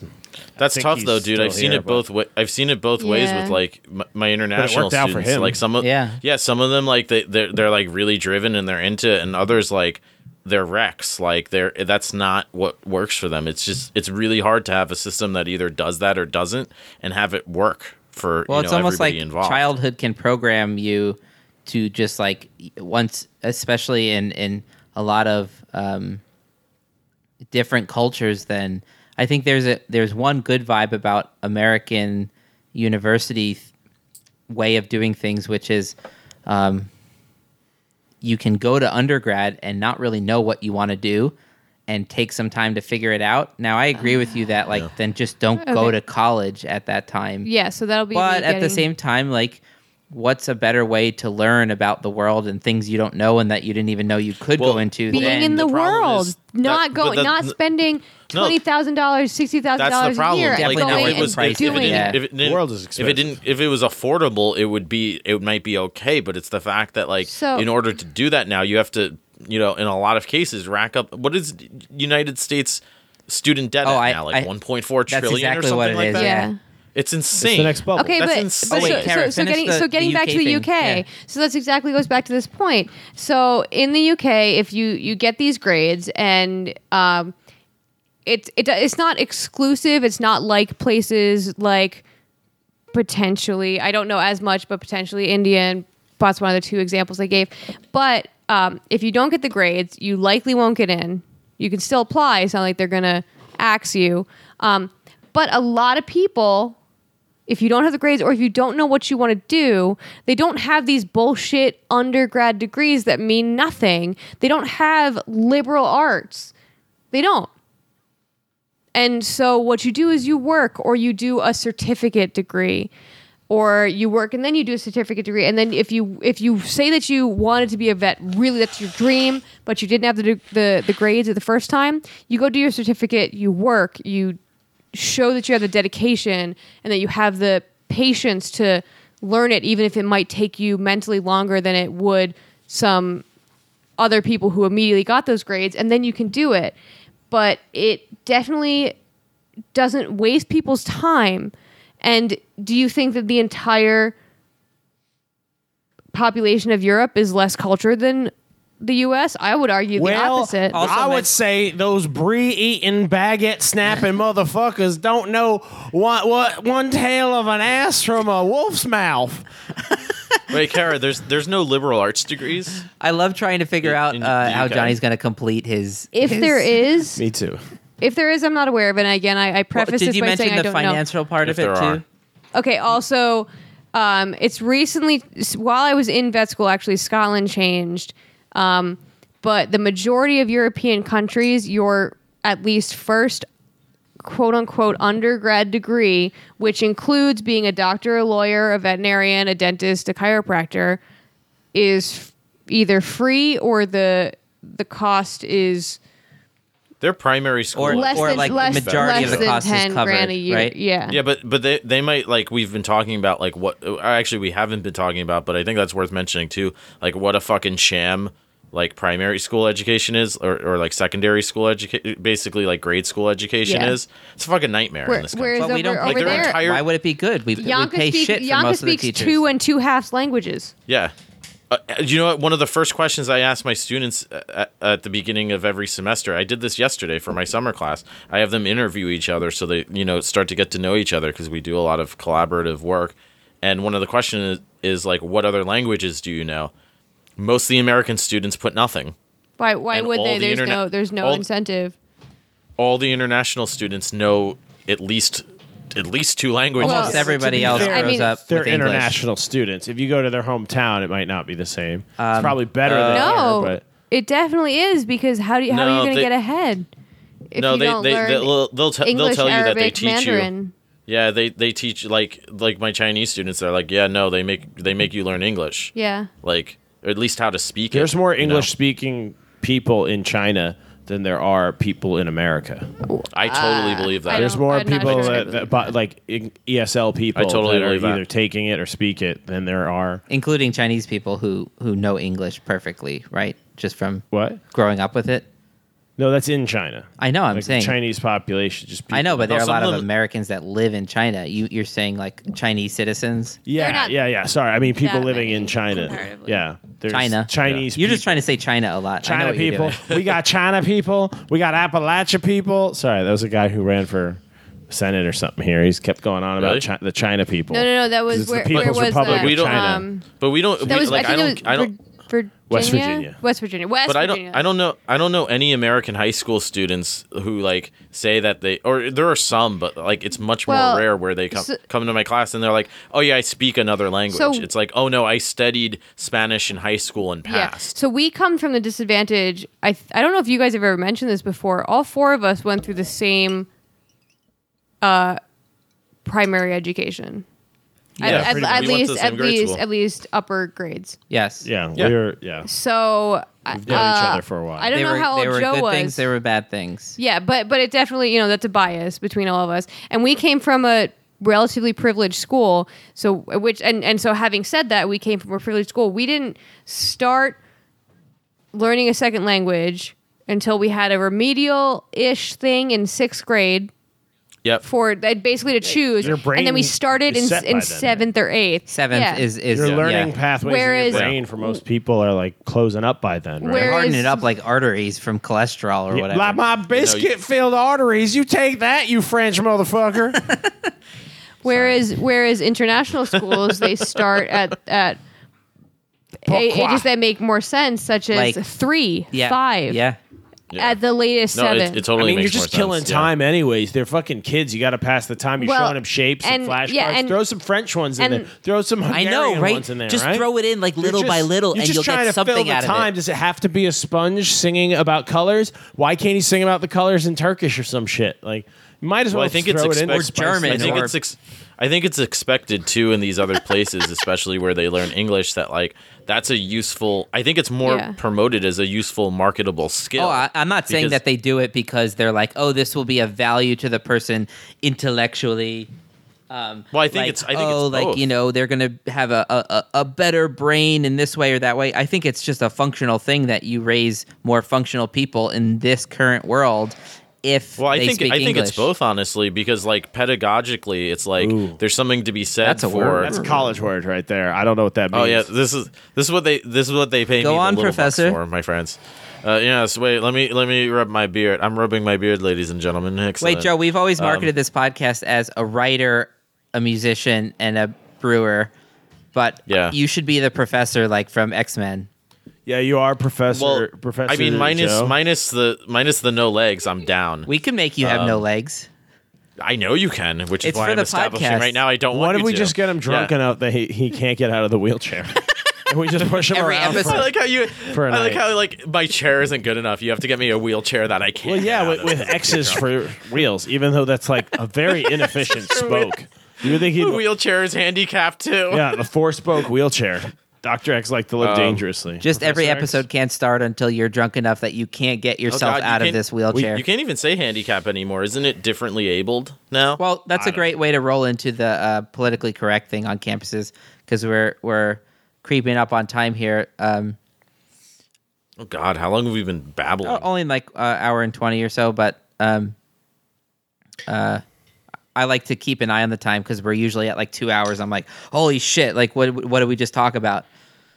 yeah, for sure. Joe, sure. you know what I'm dealing with this week. I'm I'm coming out a week. Oh, I mean, I've been here for like um, you know, How you doing, by the way? Because I warned you that that you were in for a long haul there. my body's like you- adjusting, but like today I crashed hard like mid afternoon. I saw that. You know what the problem is? It's the I seen problem is your the eyes heat. today. Like Yeah. drinking and the the heat kind of slows me down with drinking. I don't know what it is, man. The heat was And it a was- problem. Also, like, um, My rampant alcoholism, I think, gets a, it takes a hit toll on Luke. I do drink a lot of beer.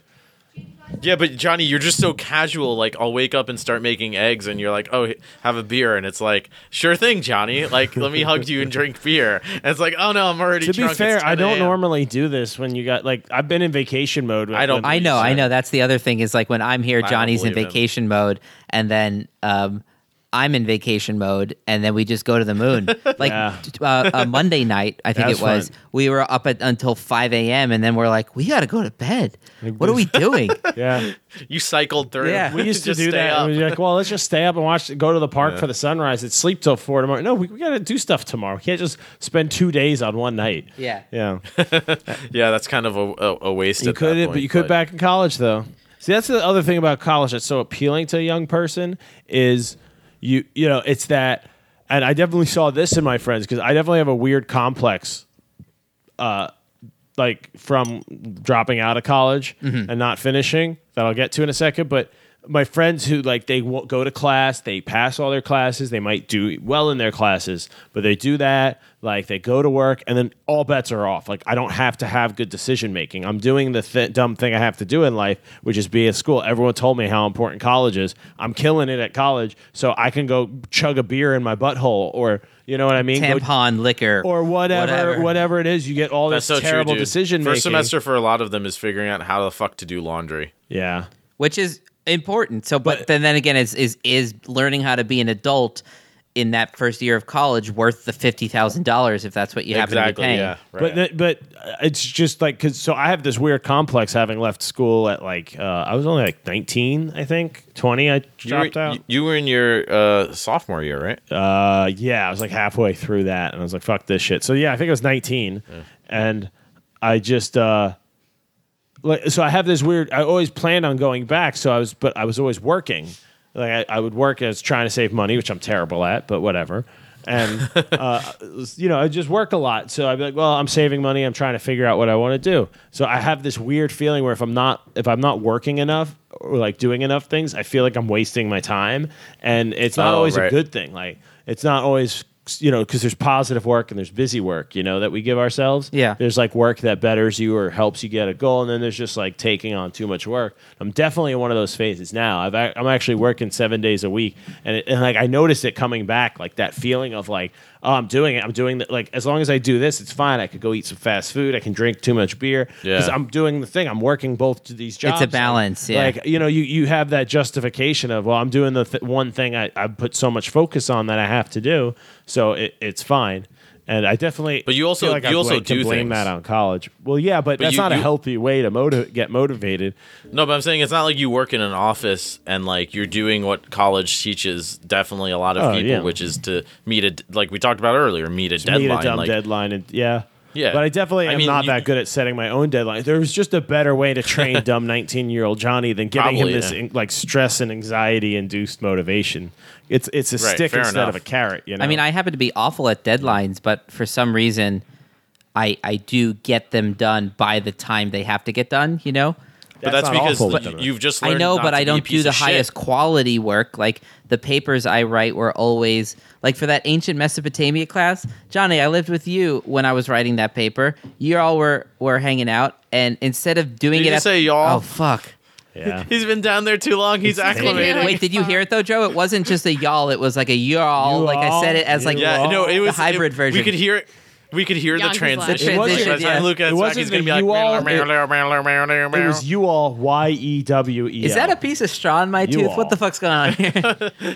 but I was doing that Yeah. paper Yeah. while hanging out with you guys because I could have done it at the familiar. library, but I was like, oh, like Drew's gonna be there. Like I think someone was hanging out uh, that These night. These guys are smart. They can help. and I just was like, I'll sit on the couch, have a few beers, and write this paper. I woke up the next morning and read it. Not only did I like, I, I got an A on the paper, by the way. That's the other problem I have with universities is like, I, Yeah. I, I wrote a Very fuck smart. as bullshit fucking paper, but Other uh, I got an A expletive on it. paper. I mean, I tweaked it in the morning, but I had so many curse words in there. I was like, King Tut, fucking, you Sometimes know, blah, blah, it- blah. you get points for just being refreshing. You got to think about how I was, many. I was gonna papers say, they- Maybe do you that know was what the highest yeah. grade I got on a paper was? I got an A plus plus plus plus plus once. what paper? I, it was on like something to do with Native Americans, but like clearly the other papers were so bad like that, where she was like, "Oh, this guy was sober when he wrote Right. it," And sometimes so I'll you- just give him all the extra you know, pluses, just- your paper might get graded uh, when on a bad day for them, and they just tear it apart. which is too. hilarious because I would never even give an A plus. So Right. Yeah. Uh, on a side note, this, Oh, we opened a new beer. this Jester King Brewery Simple Means. It's a farmhouse alt beer with smoked malt. Alt beer. I love anything smoky, and this shit is What? fire. Oh, I thought you said this is shit. You're saying this shit is This shit fire. is awesome. Um, as It's usual, we put all the beers in the in the episode notes, and usually Joe goes through the work of actually linking each brewery to their website. If you Hell yeah, Jester King. want to be you. thorough Yeah, about you- it. Tejas. yeah, you're gonna. It's you're got gonna like have a to take, mesquite take lead smoke on this one. to it, which makes sense. 'cause Oh yeah, it's I'll, I'll take Texas. I'll take a picture of all of them before we throw them out. That's honestly one of the hardest parts of posting this podcast is remembering Oh, I what had to beer pick we them had. all. We had to pick them all out of the garbage last time. I think it Is there any more in that, Kara? no. happens, but Sorry, dude. You want? I'm. I don't really want That's well, fine. you guys are share beering more. hard. Yeah, you took most of it. So Kara took like two. I poured this much. to. Yeah, I but was I. like- ha, but having said that, I bought this beer for myself, but I've been waiting to drink it with Johnny, and by that I mean giving him ten percent and drinking That's fair. ninety myself. So sharing with Luke was like was you know. already You're on the you got fringe what of you got. possibilities. Yeah, sorry. yeah, You this can have was some of not mine if you planned. want. Oh no, I'm good. Yeah. It's really good. It's No, really I'm fine. smoky, it's fine. though. No problem. Mhm. It's like that barbecue smoky. Where it's like I don't know what wood you're using, but it smells like the, The meat finish, is on man, fire. that's dope. Like- but we do have a whole beer Fridge, fridge. yeah. It's almost like a of- like a beanie kind of. It's it's very funky and like interesting. Bean beer. bean smoke. It's like a smoky baked bean kind of nose to it. Do you think that these let's so here let's uh let's let's uh merge Just- these tacts. How many brewers went to school for brewing? I know a few. so that's, I know a few. That's an interesting thing. The- uh, brew, craft beer, at least, let's say. 'cause Anything that you can apprentice, Craft beer, let's say, because like veterinary medicine. What? big commercial breweries like it's there's a system to it. Like, you, you know, you have you're more of an engineer and a technician, I think.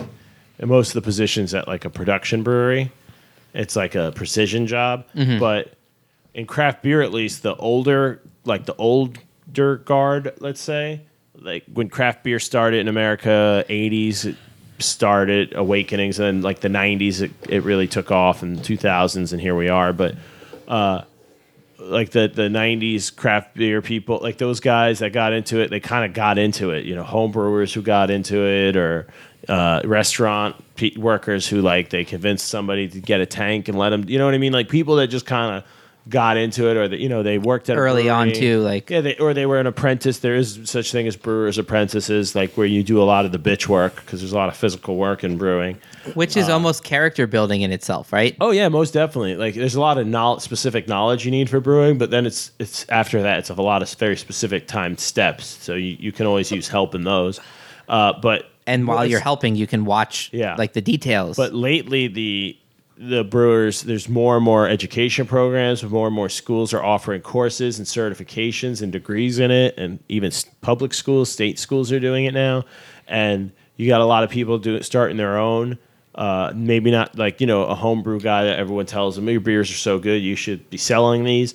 It's somebody that uh, you know is a biochemical engineer who also Yeah, has that background. Who has people who say your homebrew's so good and they're like yeah I know like I know exactly I did I made sure they do the research Yeah. and they know how, what they know their shit and then uh, so so it's weird like it seems to be there's a lot of uh, but then there's there's still that path So- of people that you know you can start off bartending at like a little one barrel system and if you're still there when they upgrade to a three barrel, a seven, a fifteen, a twenty five, you're still there. you're on you you Like, rode the you know, ladder if up. You're, yeah. sometimes depending on how that company operates, you that that might be your way. But if So you have are ri- ridden it up, it means that you're also competent. Uh, Along the way, That's you what I were mean. If- if learning. but there's you're really savvy enough to but there's really high end yeah. schools in, in like Germany and, and Europe, and if you can get into one of those, you, you can get a job at any brewery, even a shitty job. If you, you know you can get any job, at, like you can get a job with in that, field. official qualification. right, that, right. As, as it's one you opposed to showing want. up and being like, "Well, I like beer. I want to learn the trade." It's like, all right, I run a business. I don't have fucking time for that. Yeah. And if you show up with a degree from that, like you say, that fancy like German brewery university, it's like, oh, great, you already know all of and, this. and Awesome. you get different Yeah. people. Let's- Some let's sometimes you get brewers like I want to do creative stuff and like give you help help Sure, come yeah. up with recipes. In some places like yeah, that's the energy we want here. We're like small and innovative. Yeah. And other times you know you might get someone that be like I don't give a shit about any of that. I want to do my job. I want to do it well. We just I love need to make a making, profit. yeah, I love Yeah. no, I love making beer. Tell me exactly what beer you want made, and I'll fucking make it precisely. Like I know how to what to do it, and if things come up, what Mm-hmm. That's to funny. do. And it's like, Well, good, but, but that's, what really we That's need for funny. this place. both of those are There's so a whole important. Think spectrum. about you know something close to your heart. Think about if green tasted different every time you tried it. There's got to be some guy who every time is like, I'm gonna make this green and I'm gonna make it taste amazing. Exactly. She's the talking same. about she's talking about beer, not weed. Um, green is a Right. beer by Treehouse. Is that what you're referencing? Okay, Well, that- so I would say, um, Johnny, that on the episode we had with the author Kevin Clowther, we were we were talking about in, in that episode, like in writing and in music, you have this duality going on. It's a creative endeavor, but there has to be technique involved. There has to be consistency involved. There has to be like some grounding involved. But then there's also the creative aspect where you're just kind of varying things up and, and just trying to be expressive, right? well, you have to you have to know the rules in order to bend or Sure. And them, so, yeah, like in if you write brewing, them, yeah. you just described the type of brewers, which I would say maybe are more type A personality people that are just like, give me the recipe and I'll fucking nail it. And then the type of people who are like, ooh, let's wiggle around and see if we take that recipe and tweak this. You think we'll Well, get something good? It's what should we name it? Like you those know. people have that. They still are like, okay, let's do it. Once you know what I mean. Like once the recipe's agreed on, it's like, all right, and they have that. Like I need to do it. But you want those people like, you need around, that right, mad to nail it. Joe, scientist. Joe's pouring more nail it. whiskey. Oh yeah. Play, uh, I think that's actually bourbon, but, not. but whiskey this is the, also the problem in higher education. People get into a field and they they're too far along before they realize that it's actually the wrong field. That's not what they. Even though they went into it, they just fucked up. And it happened to my dad. That's a funny story. But like in beer, like brewers don't make as much as people think they make unless they own a share of the company, which it's, it's it's not a normal thing. So because um, like a lot of like a busy craft brewery, like a really popular tap room, the bartenders there might be are probably making more than if it's like a good crowd that tips a lot and a lot of turnover and a lot of drinks. So like bartenders easily can make more than the guys making the beer, which is crazy to think about it. You think all that specific knowledge that you It's such a to- different job, to though, make a you well crafted. when I look back and see like um, at some of the breweries I've been to down here, they really like the open window view of the brewery, you know, Yeah, it's a big It's thing. inclusive, It's- yeah. and it, it's really cool to see them. They're just in their world, you know, especially like the one we went to uh, Monday night. I think it was Monday. Um, it was late. It was like maybe eight o'clock, and there was just like two or three people back there, and they're just very slowly doing their thing. It's like they're never like rushing around like a bartender would, right? Oh, they will be. No, no. It just depends. uh, What they're probably just cleaning stuff. Oh, it was just like this shifts over. I'm just Yeah. cleaning things. Okay. There's, there's, they're probably. Are there stages where you have to like just be Oh, up yeah, and like, really brewing, on? We'll get into this in our actual beer episode, but like to actually make a batch of beer, it's a lot of precise steps for like hours. Meaning, at a like if you if you don't move fast from this station to You that station, you'll yeah, fuck it up. Mm-hmm. you take too long to cool your beer, you fucked it up. If you overboil, you fucked it up. The alcohol content's going to be too high. You got to water it down. You're going to fuck that up. and all Like, of those people in your experience have varied degrees, varied education. What do you mean? like like uh, You might meet someone who's never had any formal. Oh yeah, education. yeah. You might meet someone. Maybe not who even gra- they were high a school brewer's graduates and then- apprentice. Oh, I don't know about that. I but you mean someone who's a brewer's apprentice and they get into it, or somebody that you know uh, they worked at a, a bottling plant, and so they hire them and they help them start their bottling line, but it's still small enough that they help brew. You know, they're a home brewer too. Like sometimes you come into it with enough knowledge that Yeah.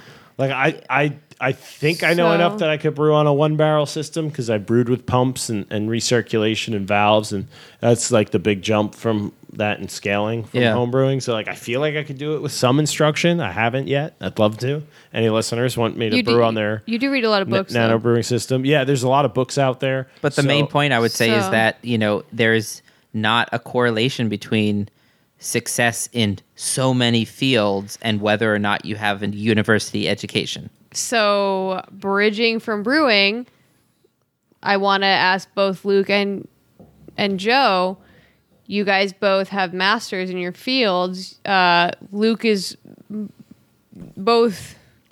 I think I think we could maybe classify them both as arts. Luke's definitely more than I would say both. Yeah. No, Do mi- you- I mean mine's a master in fine yeah. arts. So. Do you feel pressure, both of you, that shit fine. to get a PhD? If so, why? Oh. If not, what do you think about people that do? What does in, PhD in mean? writing? Doctor of philosophy. So Yeah. should it be a would- D O P? Adopt? Adopt. Yeah. I'm say sure. that I'm at sure least. it's. I'm sure it's Italian. How do you pronounce I- uh, PhD? uh, blah, blah, blah. I'm sure it's. Uh, Oh, I got my Latin. I'm sure it's Latin. and nuclear physics. Really? Because you just made a dumb noise there. I got my. Sorry, what, Joe? Well, the thing that didn't mean I to would have derail. gotten is called a DMA, which is a Doctor of Musical Arts. If I, I I've always like thought like maybe I'll Well, I'll still I mean, get you- it at you- some point. you could get a. I mean, there are people. oh, of just course not I could the- I could go get a PhD in something totally unrelated to what I've done. Could If you I- tell the listeners really. because you were telling me in the car earlier the difference between a DMA and a PhD Sure. in music So if you're um or around music? Oh, this is why I was. Well, we'll publish the Nathan episode first.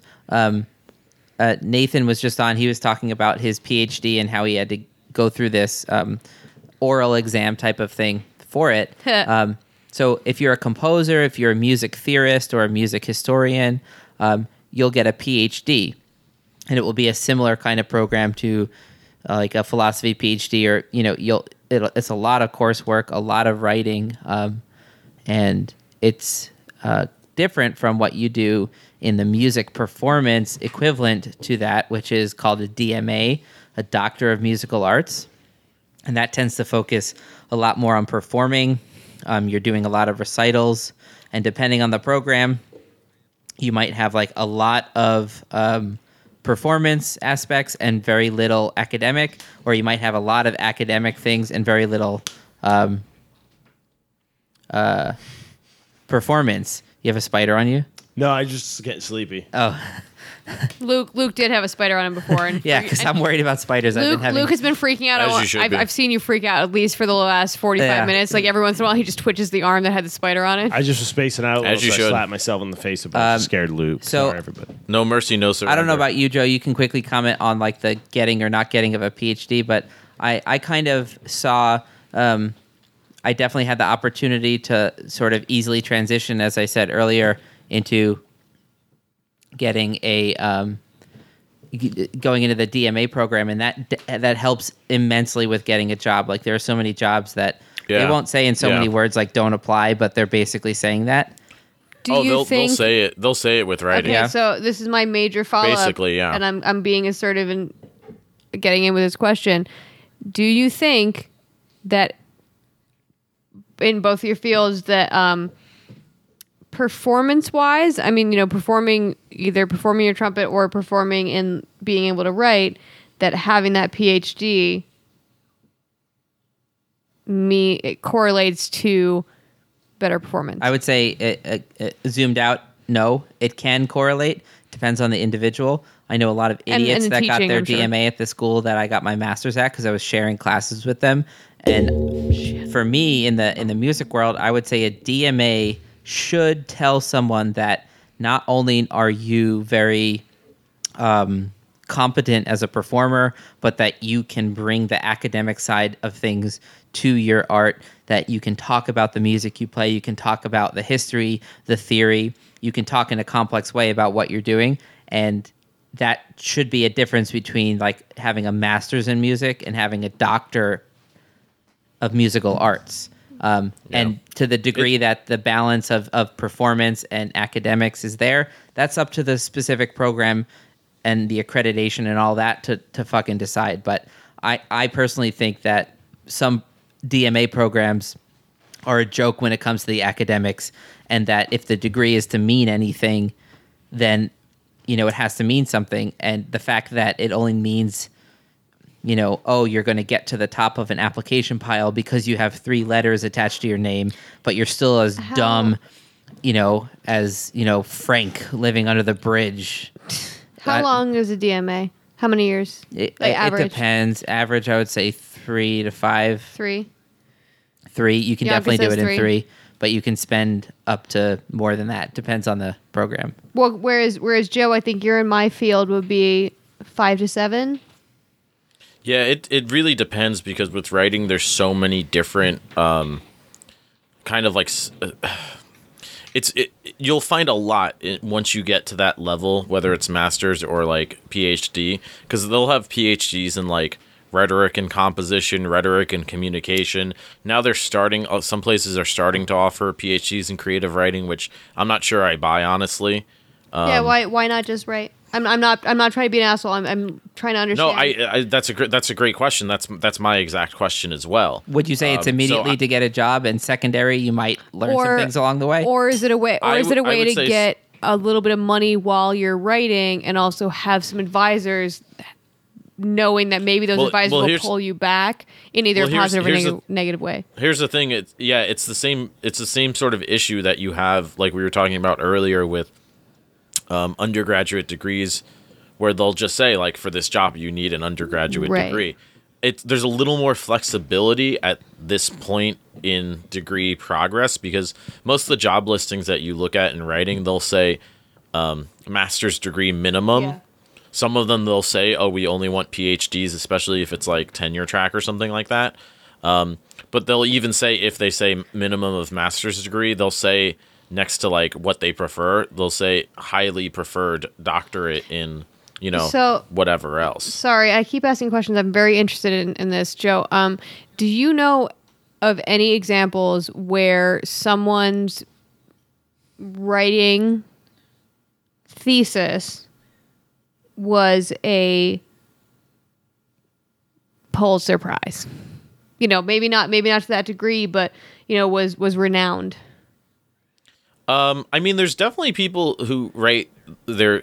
There's a lot of different like reasons why you might ri- write what you write for a thesis for like a master's in like creative writing or something like that. Um, I- you know, if you, if you're studying like rhetoric and composition, it might be a little more technical. Um, but if, if if you're talking about in the case of creative writing, like I did my my MFA, so Yeah. the thesis for the MFA is like a full length work. Um, so I, I did like a collection of short stories just because I was writing short fiction, and I I don't think I Oh, were published any great. of I those. love them. Yeah, no, I, and publishing is a whole other wacky wonky thing, especially in in any sort of writing. Politics. Um, but I've had other short stories published, and it's because of the, the lessons I learned working, in, in part, the lessons I learned working on that thesis. But yeah, I mean, there's definitely people who, for their theses, thesis, their thesis, Go for it, come on. They wrote Don't stop flinging Um, theses all over the place. they wrote uh, full length novels, and you know they went on to get eventually like contracts for those novels. hey, uh, uh. So, Trey wait. Anastasio's thesis. Uh, yeah, yeah. theses The the, the guitar, the, first Phish. turned Their first Phish, album right? was like one of the was it Trey's like It was Trey's yeah, thesis for- thing for his Yeah. his degree. I, I don't know what the percentage of I have, it is. I have, but- a, I have a. Sorry. Okay, but both with that and with what Joe was saying with Trey and them, was there not um, any, mm, not technically copyright infringement, but something like that? That's because that's that's really big in what I in my field in in the Oh, to like publish science. your publish your own thesis? You mean? yeah, base so basically anything that I publish There- while there- I'm there- at my yeah. university belongs to my university, and that's a lot of even even tenured professors. You can't. Uh, it's not yours. You can't take it when you go anywhere else. Oh no, you can't. yeah. if- Intellectual for- property. for- yeah, for so the so I don't know about think- Trey, and I wonder about that too. Yeah, no, for the for a sure. master's, pretty much in, in, in writing anywhere. Um, like I think, you know, as as you're working on it, maybe, maybe like maybe not. Like I don't see how you. I, I don't think you could get it published and then have it be your thesis. Is my point. No, no, but could, Like could you you, would- have, Oh, ha- could you have it be? No, I'm saying could you have it be your thesis and then publish? Oh yeah, it's it's yours. All the rights. Yeah, I would say in the uh, in the arts, to you. like Yeah. if you're a composition you just have to be you just have to be careful. You have to be Okay, careful. very not different. To, Are you saying if you discover a new you have molecule? to be careful not to publish it before. Like you, you have to make it private to the university. What Kara's saying the is if if a student in their But that's a PhD thesis world thing. discovers a new like molecular behavior between so whatever, then then that intellectual property, that knowledge that they figured out, that gr- Right, break- yeah. groundbreaking whatever science thing, is not owned by them. Which sucks Yeah, because if fucked they had done that in their basement, then they could have fucking. Yeah, if they they couldn't say that. Yeah, But say they got you by that the they balls, Created yeah. a, Oh, really, a Joe? Really? treatment. Big They time. couldn't. They couldn't patent that But- because they did it. A, It- It's funny you because what you, you started with a question. Yeah, of- no. In the in the art in the arts, you you own you own that. That's really- that's when really you graduate. you interesting. started For with a sure. question, Kara. Yeah, for of, sure. what, what did you say? Is uh, has Is it worth anybody's it? has anybody's thesis uh, gone on to be like a published Pulitzer winning work, like something so- Something completely novel and, Or, and, and, then you said or something to famous. that degree, which I think is funny because I always thought like degree meant like you are proficient to a certain degree in this field, An amount And of something. We're vouching that like this guy knows enough about math that we can say he has a degree because you know the guy we sent you that we taught about you know physics or Oh, that's the or idea, yeah. philosophy was right. at a certain. It's a minimum that field. competency guarantee. But so by degree. definition, you would hope that the college collegiate level would be below the professional like level, right? Well, that's what That a lot of people bad. do when they're trying to publish. They'll mention that, like, oh, I studied creative writing at this, like, you know, Right. well-known creative I feel writing like- how do you how do you study? Mm, sorry, that, that's my dick coming out. How do you study creative writing? Figuratively. How do you st- how How do do you you study or- creative writing? You study it like art. anything else. What do you mean? You study it like anything else. So, Carrie, you're You- you're um, you look at works, you analyze them, you emulate them, you learn the rules, you learn the effects of the rules. Yeah, but It's- You yeah, learn but, why- but why okay, they but have an effect But on on, the other flip side, aren't people who Yeah. have no uh, studious knowledge of that s- occasionally and or most of the time as or more effective than people who do Histor- histo- oh, well, historically Are you saying like non-experts in a field Yes. come in and like then they they they become like the most popular artist or this or that without formal education? yeah i would also argue the same sometimes with, with um arts with math and math and science Well, so I think you're talking about the difference between excellence, which is just like normal people becoming really good at something, and genius, which is like a side category, which says I'm looking at things a totally new way, and they just barrel a new path Well, through whatever yeah. field they're in. No, I think I think, she, I think that, she's saying look, like this is a legit. I think she's saying, Kara, are you are you saying like with writing, like you know, there's a ton of writers, especially up until recently, like more and more. Yeah. This is the case. No, not even historically. Like going back to like up until like probably like 15, 20 years ago, like famous writers, like they didn't they didn't get a, a master's in creative writing. Like they just sort of like Kurt Vonnegut didn't go to school for J.K. writing. Rowling. He was like um, you know, I, I don't know about Stephanie. I mean, I'm, I'm trying. she wrote Harry Potter. That's any discipline. Most people who are the Well, best. a lot I'm, of I'm them trying, now you know, you know, do, though. by that I know, I know it's, I know it's. Um, I want to use the word pejorative, but I would ask Joe exactly if I'm using that word correctly because I don't think that I am. I use it all the time for describing a trumpet sound that is is standing out in a negative way. Yeah. Um. I. I yeah. Okay. So. So. Yeah. So. So I don't mean to to describe. Yeah. Um. But I think that those are some of the more recent big novels that have or or lar- or popular authors that have come out, and I I, I don't know to all of them, but well, to be fair though, education in this country is shit. So the average reader is getting shittier. J.K. so Rowling's from the UK. the average uh, In the West. student in the West is getting shittier. I saved you, Johnny. Go on, Joe. keep going, Nice, Luke. keep going. Uh, But there's- and so of course they're they're what they demand the quality of what they demand is going to get shittier too, right? So you can argue But- that but there's Tolkien a- was a lot better just in terms of Yeah. structure and content, which is everything, then J.K. but there is a lot that you you get yeah that you can get in a program like that like in a you know a program like mine where we studied you know we studied like creative writing like all sorts of writing like uh like journalistic writing like all these different iterations and you you kind of um but you also learn like i i took a class on like you know teaching college composition and like that teaches you a lot about like well why do i think the way i think you know about how i interpret things and how i put that out to the world. So like that helped my writing certainly in like its own way through that aspect. So i mean there are opportunities that you get that you wouldn't necessarily get otherwise that i think are helpful and are valuable. But again that's why like i liked my program is because it was affordable too compared to a lot of other graduate programs. Like and and it felt like while i was there like i was getting the value out of it. Like what what i was paying for it i was actually happy with. I was like yeah this seems fair for like the amount of experience i feel like i'm getting and the opportunities i'm getting i'm like that's reasonable if it had been like a school where it was like $20000 a semester i I probably would have felt much differently about what i was getting yeah, so there is you a know, value to price uh, uh, ratio that you calculate for sure yeah And let me just Yeah. uh, back up the the arts a little bit too, and say it's it's more about full immersion. Um, art is something that that you're just constantly in, in, you know immersed in and then interpreting and then hearing other people's interpretations and then new I think that's underrated in art too. like for example like, just to learning use a very yeah. hyper specific example from my world like if you listen to trumpet players from the 1950s they play totally different than trumpet players now and part of that is just the, The funny workings to and fro that culture Yeah. makes but a lot of that intellectual work of like, Uranium powered trumpets are the wave of the future. Wait, is that like happening. Sticky valves, they glow in the dark, so you can always find your trumpet, no matter how dim the gig. Is it- they cause, They they probably cause had- face they- melting, They cause hand face melting, melting, crotch melting, cancer. and brain melting. But they probably had a community too, where like that's what you get to in a graduate, pro- like my Well- graduate writing program. Like there was a lot of interesting ideas and perspectives that people had. Where like just like living like I normally did at my normal job, I might have not you know, Exactly. been exposed It's- to that. or is it like time in an org- hairstyles? In that, like, there's there's a popular, Yeah. Like, like think about well, it's the, the somewhat like mid that, but there's accent. always a difference between popular music and art music, and what you study at The Mid-Atlantic university accent is here to mostly stay. art That- music, unless in. you're studying pop music from an art music like perspective.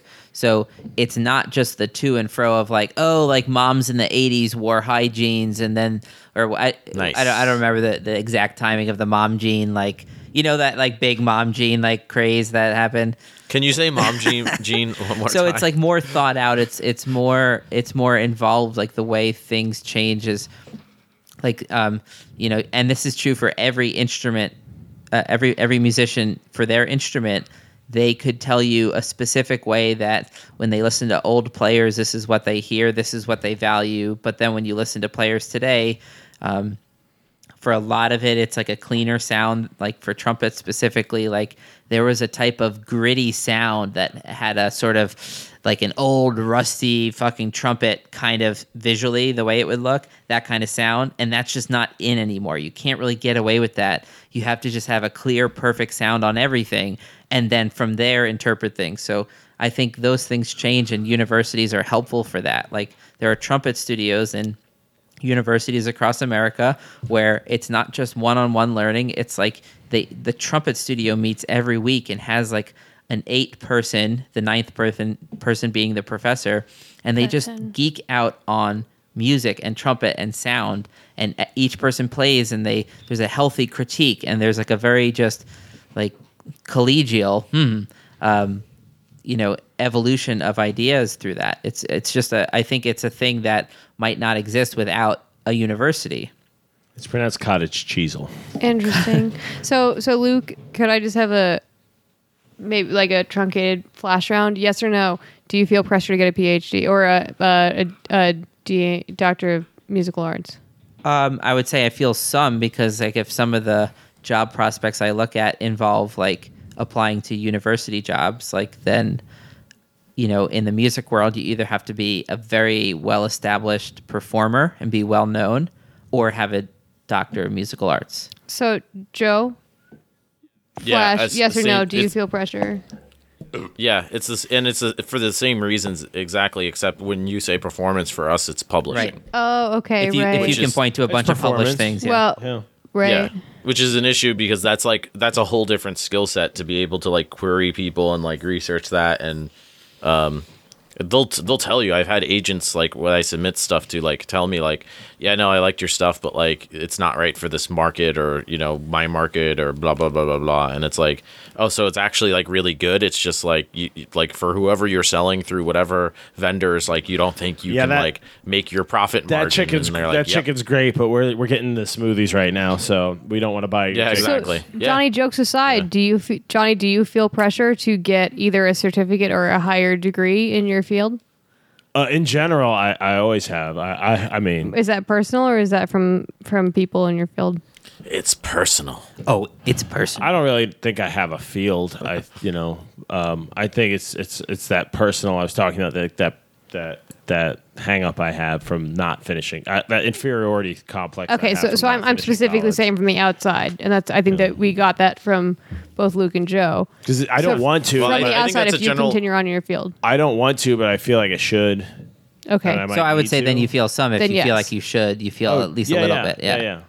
I think that's not an isolated vibe too. I think that's a lot of people. Well, and I think I think that, that goes for all four of us then because I I feel uh, personally I would say intense pressure to get a doctor Yeah. of philosophy on top of the residency that I'm completing right now if I want to even apply for certain jobs. Um, but thinking about what we all do now, I think I think that I wonder if you would all agree with me that you know, given what we all do, all four of us in our own fields, if we just either studied with a mentor or a few mentors, Um, Which, by the way, I've been doing that the Oh, past yeah. two, three years. I've been doing my own independent, like Bach Baroque trumpet study and taking my own lessons out of pocket. It's way cheaper than if I had done a doctorate with that as the focus. The main difference is I won't have a piece of paper to prove it. I could have just been jerking off could lie. in my if frog it's performance based, onesie. you can, you know, can just Yeah. play the music and talk. I don't have a frog it. onesie. well, and you and you won't have to do. Please like, share, Not, subscribe. not not without a PhD. If you whoever, Exactly. I need a PhD to If you get my hit the, onesie. the, tw- the ten dollar donation um, after three months, you will get a personalized uh, music video of Luke. music video. I thought Performing you were going to say original- photograph, but no, you no, went to music, video. performing an original piece in a frog onesie. Uh, so please like, share, if you ever get your your doctorate, Luke, you should walk not cap and gown, but frog onesie. Just fuck it. You you will go YouTube viral so quickly. Uh, all right, I might have about a frog onesie for the first time we go video for sure, or for the ghost it's porn. for the podcast. So I have an idea. Um, I don't want to. I don't want to just like get into it since we just hit the two hour mark.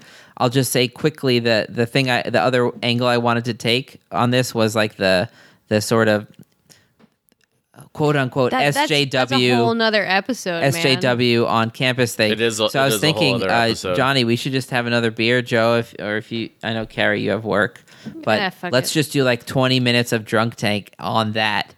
Um, on yeah, no, Luke, Luke. 'Cause, so like, I- what I do feel- you think of SJW on campus? Go, Um, lightning round. it's so it's a complex question, so I hate working through it in like the very careful way. I'd rather like the have another beer No, way. say how you say how you I'll give feel. the quick this is a safe preview just Luke. now, which is um, um, I'm trying to incriminate him so Anti. hard. So. I encourage That- you. that's I'll it. put this in the links. know. There's a cool uh, uh, uh, collection of intellectuals I follow called the Heterodox Academy, and the concept is when you think of the word orthodoxy, Straight doctors. you think of um, a word that has like a cult-like religious meaning, and and orthodoxy means like a a group of people that are, are just so aligned in their ideas that there's not diversity of viewpoint. It's it's it's all regressing to one viewpoint.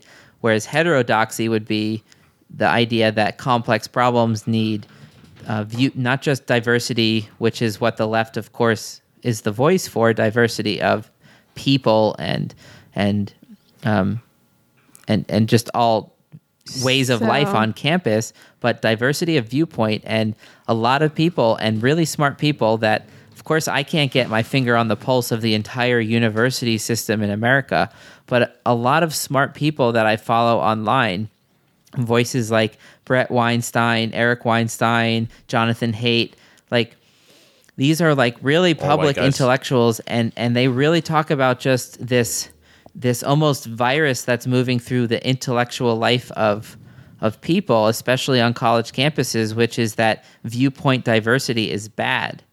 And it's like just for me the most exciting part about about um, moving past my education and then reflecting back on it was to realize like how much better I could do it now um, that I kind of value that forest for the trees thing that like learning how to think learning that you know when you learn how to think you do like the those platonic dialogues where you, you yourself become two different people and you have a conversation with the alternate version. It's like well I think blah blah blah. It's like well one might reply to me blah blah blah. And then i might reply blah. And you work through a thought in a very graceful way where you're never too grounded in one viewpoint and and confirmation bias doesn't cloud your judgment but that you can actually like have an honest intellectual um, search for the truth. So you're not searching to be right. You're not your mission isn't to be right or to win which en- en- encourages you know orthodoxy. But if your mission is the true mission of a university which is to seek the truth then you have to seek the truth with viewpoint diversity to keep that balance so you don't just like you know freak out into like a crazy cult that just murders everyone So the Royal Society of London would have called that being a polymath. yeah, the term polymath is like what describes people like Bret and Eric Weinstein. They're just like they're they're deep thinkers in their specific field, but they're also just very flexible minds that seem to be able to think deeply in, in other ways. So They're able to traverse other disciplines. yeah, and and and well without without um cutting Yeah, or r- the wrong corners like the, they the colloquial term would be a jack of all trades but master of none. yeah, but That's they're more like master me. of some, jack of a lot. Yeah, these guys are above Yeah, that. we we jack a lot Um, in this so podcast. yeah, My mom always told me that because I always had a lot of hobbies that I never followed through on for very long, but I would always too, want to Johnny. do another thing. So He's pointing with I a heard- knife while he's. I'm, I've also been whittling for the last 10 minutes because I can't do just one thing at once. So I just And started I- quietly whittling because I feel like a dumb idiot talking to all the fancy college folk. So I just started fiddling with my hands because I get uncomfortable. college Yeah. folk. Well, you know, All it's- you it's funny learned say book that. folk. It's funny. It's funny you say that though because there's one thing that I meant to mention. Oh my Oh, god. you dick! What a Oh, fucking man. asshole. I knew that was I've coming. I figured we never were going to gotten give it to it him because he was before. sick. Like, Oh, I didn't know we were on the same page with that. I thought he was. I was so invested. honestly, I was looking at Johnny whittling, and then I was like, "All right, Joe's saying something," and I casually looked over. I hadn't been watching him. We uh we have a hang up game. If if you've They never, know. Um, I, I I'd like to imagine at least every episode one new person's hearing. that's a Um, nice thought. That's Listen a to nice the other thought. ones, assholes. Come on, get Uh, on your game. so- Well, yeah, don't bore the ones that keep listening. So Joe won. Um, Jesus, he won. So, I've always, every time I've been on before, I've always been on the winning side. So this is my first time losing, it and feel? it's fucking sore. I'm. He's such an asshole, man. Well, he so got we, us we so lost good. very honestly because we weren't suspecting it. If if Johnny had had his finger on the hang up and we were also like just about to go, it would be like, oh, whatever. It could have gone Well, either way. I knew it was we were going to lose when Luke said, "Well, we'll just hang up after I make this one point." And Joe was like, "Okay." But you know what? Joe Joe schooled us because he's the professor. Get it? Yeah, he deserved to win this one. Oh, like get that sound on there. Oh, That's our dog licking Mm. the microphone, guys. Um, it's a really probably gross sound in your headphones. But Yeah, sorry. he- he's a cute dog. but I thought I, I thought that was a pretty decent pun. Um, that was pretty good. any last thoughts on on higher ed? Like eh, that can be captain. It needs it needs further a it needs further evaluation and b get rid of Betsy DeVos. I hope what we did is is just to sort of talk around it a little bit. It's like anything; it's a really complicated problem. Um, the fact that costs of tuition have gone up by like what was it seven percent every year for the past like thirty years. That's like so insane. It's way more than the inflation. Like it's not just an inflation thing. Um, so there's definitely a, a problem there. But it would there's be like if a Pepsi cost eighteen dollars now, and you're like, "I started drinking Pepsis in the '90s. That it wasn't would, this much." That Yeah, would yeah. stop some atherosclerosis. actually that I would think. work. That would work. Um, Diabetes. well, you don't need Pepsi to pay to, to get a job to pay your rent for most people, unless you work for them. But uh, so that's not a great example. that's true. Um, no, All right. I think we fucked up. He won fair and sca- square. I was literally Fair and square. whittling and fiddling over here uh, when the smart, learned bookman, uh, you know, I was like- uh, bamboozled my rube ass. So I got to give it to Joe. And I'm just drunk. I do feel like uh, with the three of us on one, we were the unruly class of drunks, and Joe oh, was the teacher trying to keep us. Yeah, on track. when- I when- think he did pretty good. when it was just you two and me, I almost won on the hang up game because like you two didn't quite have enough distraction. So you're like, oh look, Luke's on the TV. But this time we were like, oh look, there's Kara. Oh, there's a dog. Oh, there's Yeah, a Johnny. it's- And Joe was like, boom. He's in the zone. He's. Fo- I knew we didn't have a chance against him. He's Either- also and I'm sick so and far tired, I'm away. sure. He, he, you know, uh, it's yeah. He he had us. Wait, so Skype. So here's something to discuss quickly. Skype is asking us, how would you rate the quality of this call? I would say pretty good. Yeah, but yeah, but like emotionally with that hang up, I feel like I want to give it a lower I feel like if we give the Skype algorithm one stars for a hang up game on our podcast, it's just going to confuse it. It'll look at the data from this call and be like, oh, it looks like the audio is clear, Yo, the picture was fuck clear. Those like, robots, man. you want to just fuck with the robots I and for give it a one star? No, I for welcome. I for one welcome our new robot lo- lords. Uh, that, that's where Johnny and like, I differ. subscribe robots. I don't want to over. I don't want to upset them. Ooh, no, seriously, there's so many robots. Like, like share, subscribe. Um, and Joe, uh, go fuck yourself. You did win, but uh, next Yeah. time we'll be on the same team again. So Yeah, why don't now, now with this uh, will lead into Joe's fucking poem or whatever he has ready for Yeah, us. yeah. I bet what you're about to shame hear. us. oh, I know what you're about to hear Some because dirty he'll get the last word, shit. right? So you're Yeah. about to hear Joe. He'll be like, Uh, yeah, um, they totally didn't see that coming. um, I'm gonna go write a book and uh, pick up garbage on the beach. Uh, Is that I nail it? That's it. Those are his two character traits. You got burned, Joe. You just got roasted. You garbage collecting. So I, I writer really hope he piece of- mentions books. He's definitely going to mention books and beaches in his. Oh, he thing, might so plug. You, you wait, burned him. he might not. Let's plug his books. Look him up on fucking Amazon, man. He's got he's got at least three. Well, let's let's we'll plug his class selection. This is the education episode. He'll get his books plugged during the writing episode. All right. But do you think he could have Like, written share, those books without his education? ooh, Oh wait, no. We just spent the whole episode realizing we don't have a good answer for that. if that's actually a classic you know, paper I you think write. next time uh, we need someone here to help, like distribute It was- resources. it was really- almost really- administer the you know the how the organizational and the. it is the- a lot of the- workload. should we hire another person? We should to probably hire somebody to to manage our jobs, And we should get us. some interns They that should pay probably us to make learn. more than we all make, though. let's let's make them grade the assignments though, and but we're not going to pay them for that. Yeah, we'll make They're the people interns. under us do all the work. and I mean, we'll they'll pay us to to do work for us. But, we know for more than them, so it yeah, It, it works. and it's it not. It, there's no abuse that could possibly enter into that kind of you know. Let's call it a teacher assistant. We're like the teachers, they're Also- the assistants, but it's for them. Undergrads are really hot. All right, And that's the end of the That's it, episode. I think. good, uh, good stuff. Good Peace stuff. out. Peace.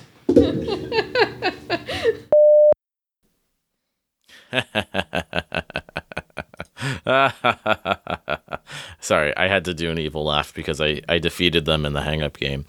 So if you're joining us for the first time, I don't know how you made it this long. Um, I've been I've been hanging in there despite being sick, but the whiskey has helped. Um, but yeah, we do this this hang up game, and uh, yeah, I beat them. It was three against one, so I'm pretty impressed. They're probably complaining right now about how uh, they think I cheated, or um, they're just you know trying to cover for how much better I am at this than they are. So I understand all their excuses, but you should just know that's that's what they are excuses. So you'll hear them first, and then you'll hear me because I am, of course, victorious as normal. Um, yeah. So thanks for joining us. I hope you enjoyed this episode. I think we had some pretty interesting insights um, coming from different areas of higher education.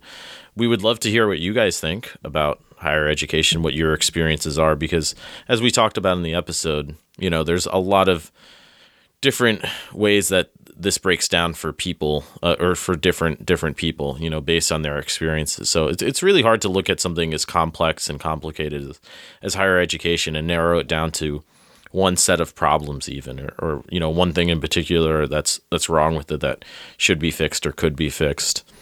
Um, there's definitely issues but again there's definitely benefit um, you know otherwise why would something like that exist so I because I, feel like we we definitely bash higher ed a lot in this episode, which is kind of ironic, being that I am a an employee of higher ed, and, and it's because there's there's great stuff there. I mean, that's something that we didn't get really to talk about probably as much as uh, we could have or I would have liked to, but this idea that I I think there are a lot of people, you know, of course, in education who who do it because they love it, certainly. Um, and that sometimes gets overlooked by some of these other issues of you know the the the cost and the imbalance uh, in within these bureaucracies and that sort of thing. And uh, I don't think that should be lost. Uh, I think that's something that definitely deserves a lot of value. So maybe that's something we can cover a little bit more in a in a future episode. But yeah we would uh, love to know what you guys think. So you know feel free whether here um, on this episode uh, in the comments. You know, share with us your comments. You can always check out the version of this on YouTube and leave comments. So, whether again that's ideas of your own, experiences of your own, um, especially if they're different from what we've discussed, or just ideas that you want to hear for upcoming episodes. You know, whether that's stuff that's related to what we've talked about so far or otherwise, please comment. As I always say, like, share, and subscribe. Huh that's it's getting easier to say, but I still I still just have to say it. So um, yeah, thanks a lot for joining us, and uh, we'll see you guys next time. Take care. Bye bye.